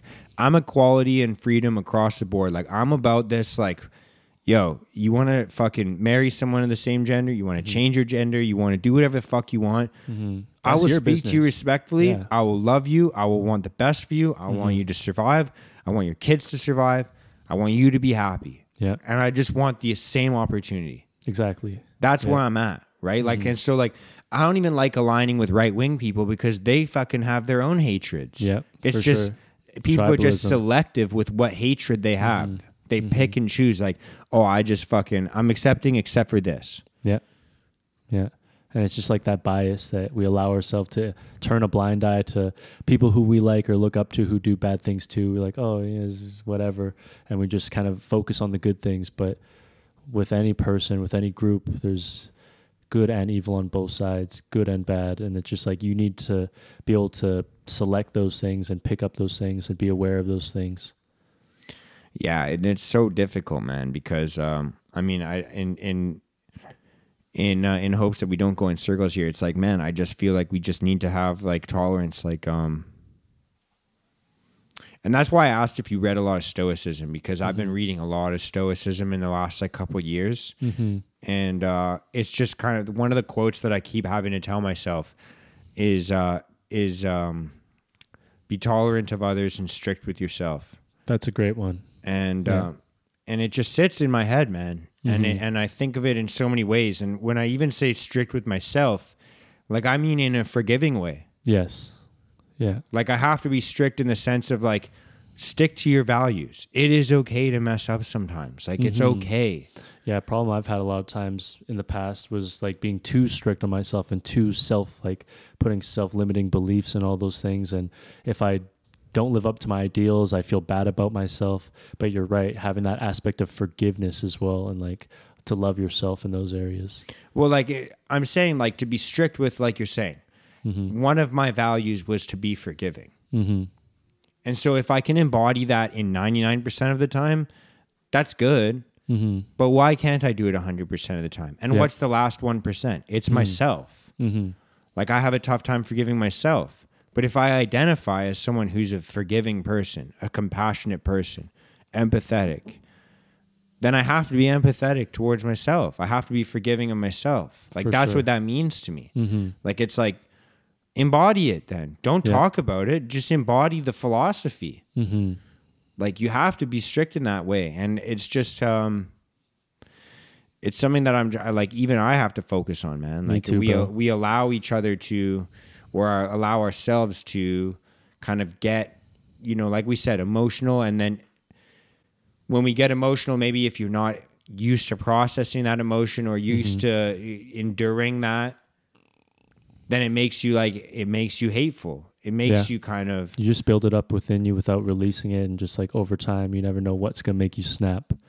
Like all these emotions and memories stored up and pent up and building and building until one day it blows, and you could take it out on someone you really love, and it may not even. It could have just been like one random thing that triggers you of all these emotions over long periods of time, and you can really ruin your relationships. You can ruin aspects of your life, like so many different things. So it's so important, especially for men, to learn how to like process their emotions and to like channel that energy into different positive things. And that's why, yo, I highly recommend, even if you're not even in a bad spot, if you're a guy, you should check out counseling sometime in your life. Mhm. It'll help you so much. And like, there should, it shouldn't be like stigmatized or anything. Like, it just helps you to understand yourself, how to manage your emotions and to live with your emotions and to be accepting of yourself. And it's always going to be an ongoing process, but definitely highly recommend counseling for men or just talking to someone, bro. Yeah, man. And uh, I, I mean, I kind of want to wrap up soon, but I really like the the topics going on. I was going to ask you one or two questions, and you can Yeah. choose which one you answer. Okay. Um, we can either talk more about like your first experience going into counseling and, and kind of maybe how people might have questions about that or what they might think, or I might be able to ask some maybe FAQs. Mm-hmm.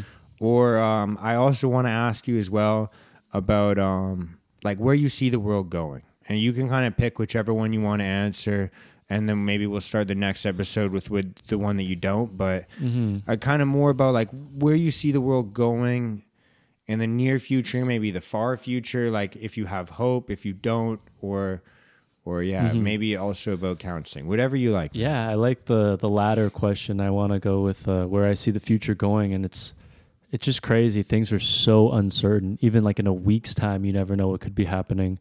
But uh, for a long time during all of this, I've had like a lack of hope. Like I felt like the minority trying to spread truth to other people or like help people to see the lies and deception and I felt like the huge minority. But over time, it's been so heartening to see um, other people start to see certain things and to be more open to different ideas and like accepting of others, even if it's dis- disagreeing ideas.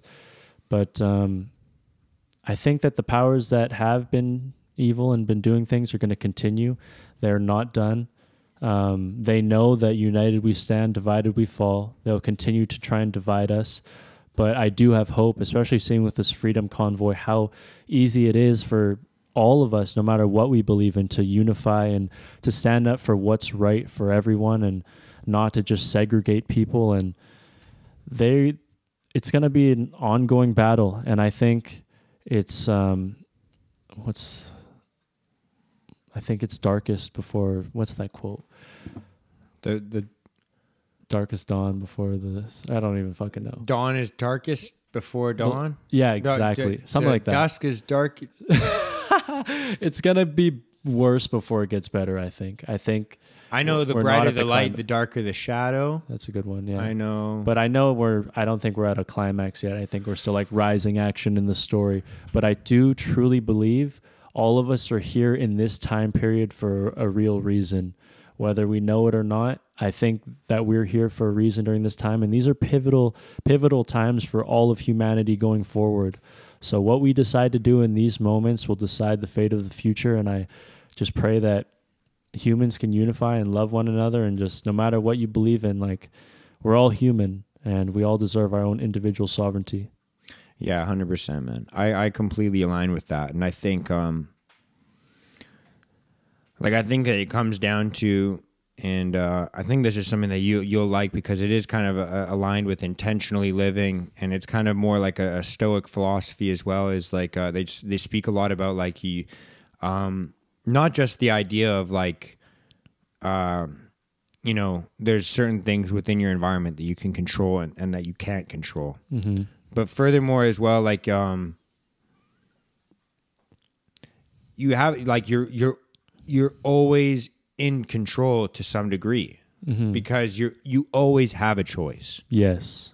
and Yes, and that's so crucial. and i think that it's important to note that every generation is faced with something Yes. right like because if you Some were to big look event. Yeah, yeah. Like if you were to look in like, I mean, maybe the 80s and 90s were awesome, Mm-hmm. but like before that, like the 60s, 70s, they had Vietnam. Yeah. Before that, the Cold 50s War, and yeah, World 40s. Wars. Yeah, they had Cold Wars, World Wars, Yeah. dep- Great Depressions, Mm-hmm.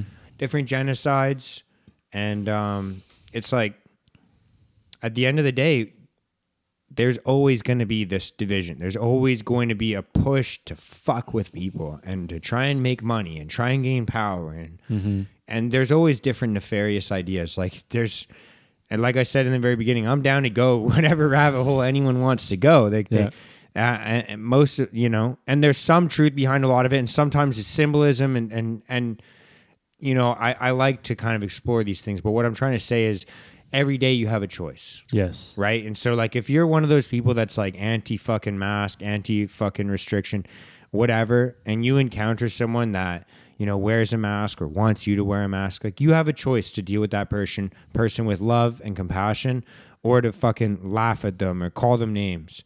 And like mm-hmm. if you're on the other side of that, like when you encounter someone that comes in and maybe they have a medical exemption or maybe they have anything, like I'm not talking about the reasons why I'm not fucking mm-hmm. wearing a mask because Yeah. in my eyes it's nobody else's fucking business. Like if you're sitting there wondering if you really fucking care about why I feel the way I feel, Then we can have a shoot me a fucking message yeah. and we can have a discussion about it. Yeah. it. But like the thing is I'm trying to say is when you encounter someone and they have a different view That's than their choice. like well not only that, but you have a choice based on how you react Yeah. Right? Like Mm-hmm. like the idea or excuse of I'm just doing my job. Like that's Oh. I've never heard someone do something good and say that. No, No. Facts. Facts. And and like you think back to any time in history when there was segregation or anything that's fucked. Like think about every bus driver Mm-hmm. That pushed people that were minorities, specifically like black people, to the back of the bus. Mm-hmm. Yo, every single one of them had a choice every Yeah. single day Mm-hmm. To to act like a noble person or to be a fucking racist Yeah. and that's a choice every day. Mm-hmm.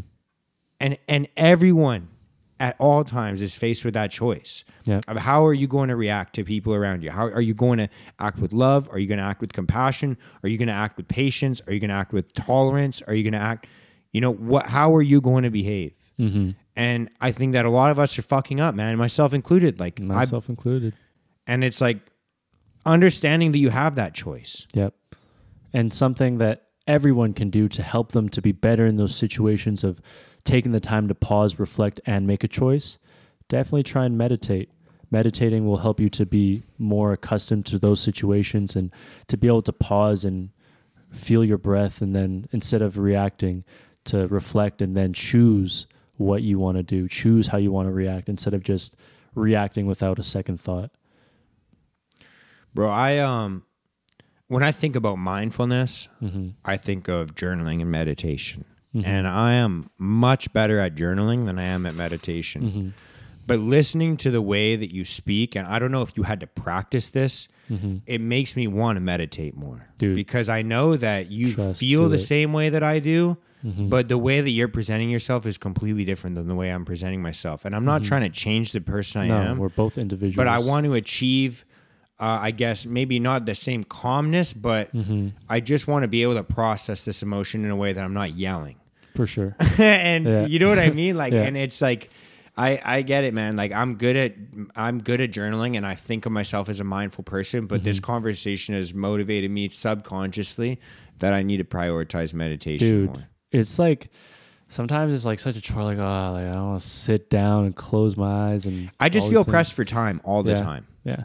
Well, you could even Even taking like, five minutes. I know what you're about Oh, to say. I was gonna say even five minutes, Bro, I'm one of those Yeah. people where like five minutes seems Yeah. like gold to me. for sure. Like I'm one of those people where I'm like, yo, let's go, go, go.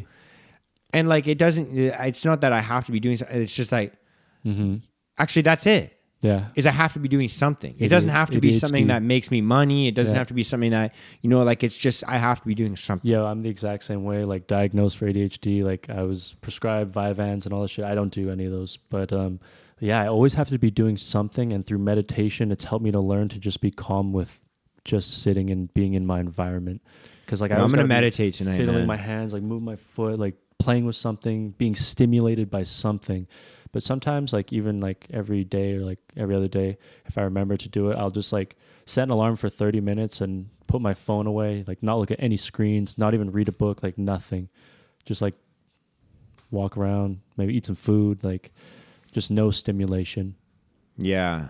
I mean, I do go for like, well, that's the thing. I was gonna say I go for walks or runs in the mm-hmm. morning, but I'm always listening to something. Mm-hmm. Me like too. there's Or, always dude, an bringing your phone to the bathroom, like the do you do that? I do that. Like Yeah, dude. it's bad. Yeah. it's bad. These things suck us in so much. Or uh, the other rule I'm trying to have now is not to look at my phone in my bedroom That's a great one. Just get your body ready to go to sleep naturally. You know. or in the morning. Yeah. Just in the bedroom, I don't want to look at my phone. If I want to get up and move out of the bedroom, then look at my phone, it's fine. Then just get up. Yeah. Like that's okay. but not just laying in bed. Linger. just- yeah. yeah, lingering. Good. That's a good one. Yeah. Like I try just- not to do that too, but like obviously, it's, sometimes you do it. yeah, bro, it's Yeah. brutal. It's and that's the thing is like same with meditation. It's like something that you have to add, like actually yes. and and every other way i was talking it's so funny i was talking about like ways that it's easy to be disciplined Mm-hmm. uh like last week with uh with someone like um and it's just like there's certain ways that it's like easy to be disciplined like say like with exercise or Yeah. what time i wake up in the morning like those are easy things for me to be disciplined at Mm-hmm. but there's other things that i just uh, i write off as unimportant Same here. and uh, that's meditation for me. So I'm I'm making that promise, man. I'm gonna Mm-hmm. Beautiful. meditate. Yo, what up, bro? What's up? Andrew just got home. For everyone that uh, listened to last week's episode, as uh, same Yeah. same guest, but um, that's a perfect way to wrap it up, man. For I sure. think that's a, fucking wicked conversation. And bro, thanks for having it with me, Thanks for having me, brother. and thanks for the rules today. Yes. And uh, bro, like I I love this conversation. But if you want Mm-hmm. to share a little message for everybody else, or you want to make any shout outs or Uh, not any shout outs or anything or plug your Instagram. You can plug your sure. Instagram. You can follow me on Instagram at West Asian Warlord, one word. But yeah, man, just be able to have conversations with people you don't agree with. And just even if you never come to a conclusion on something you agree with, the fact that you're able to discuss these things with someone else and understand someone else's perspective will help bring humanity together in the long run. And it's something that we can all work towards doing better. So, oos. Os. I love it. Much love. Peace out. Peace. Thank you so much, bro. Thank you.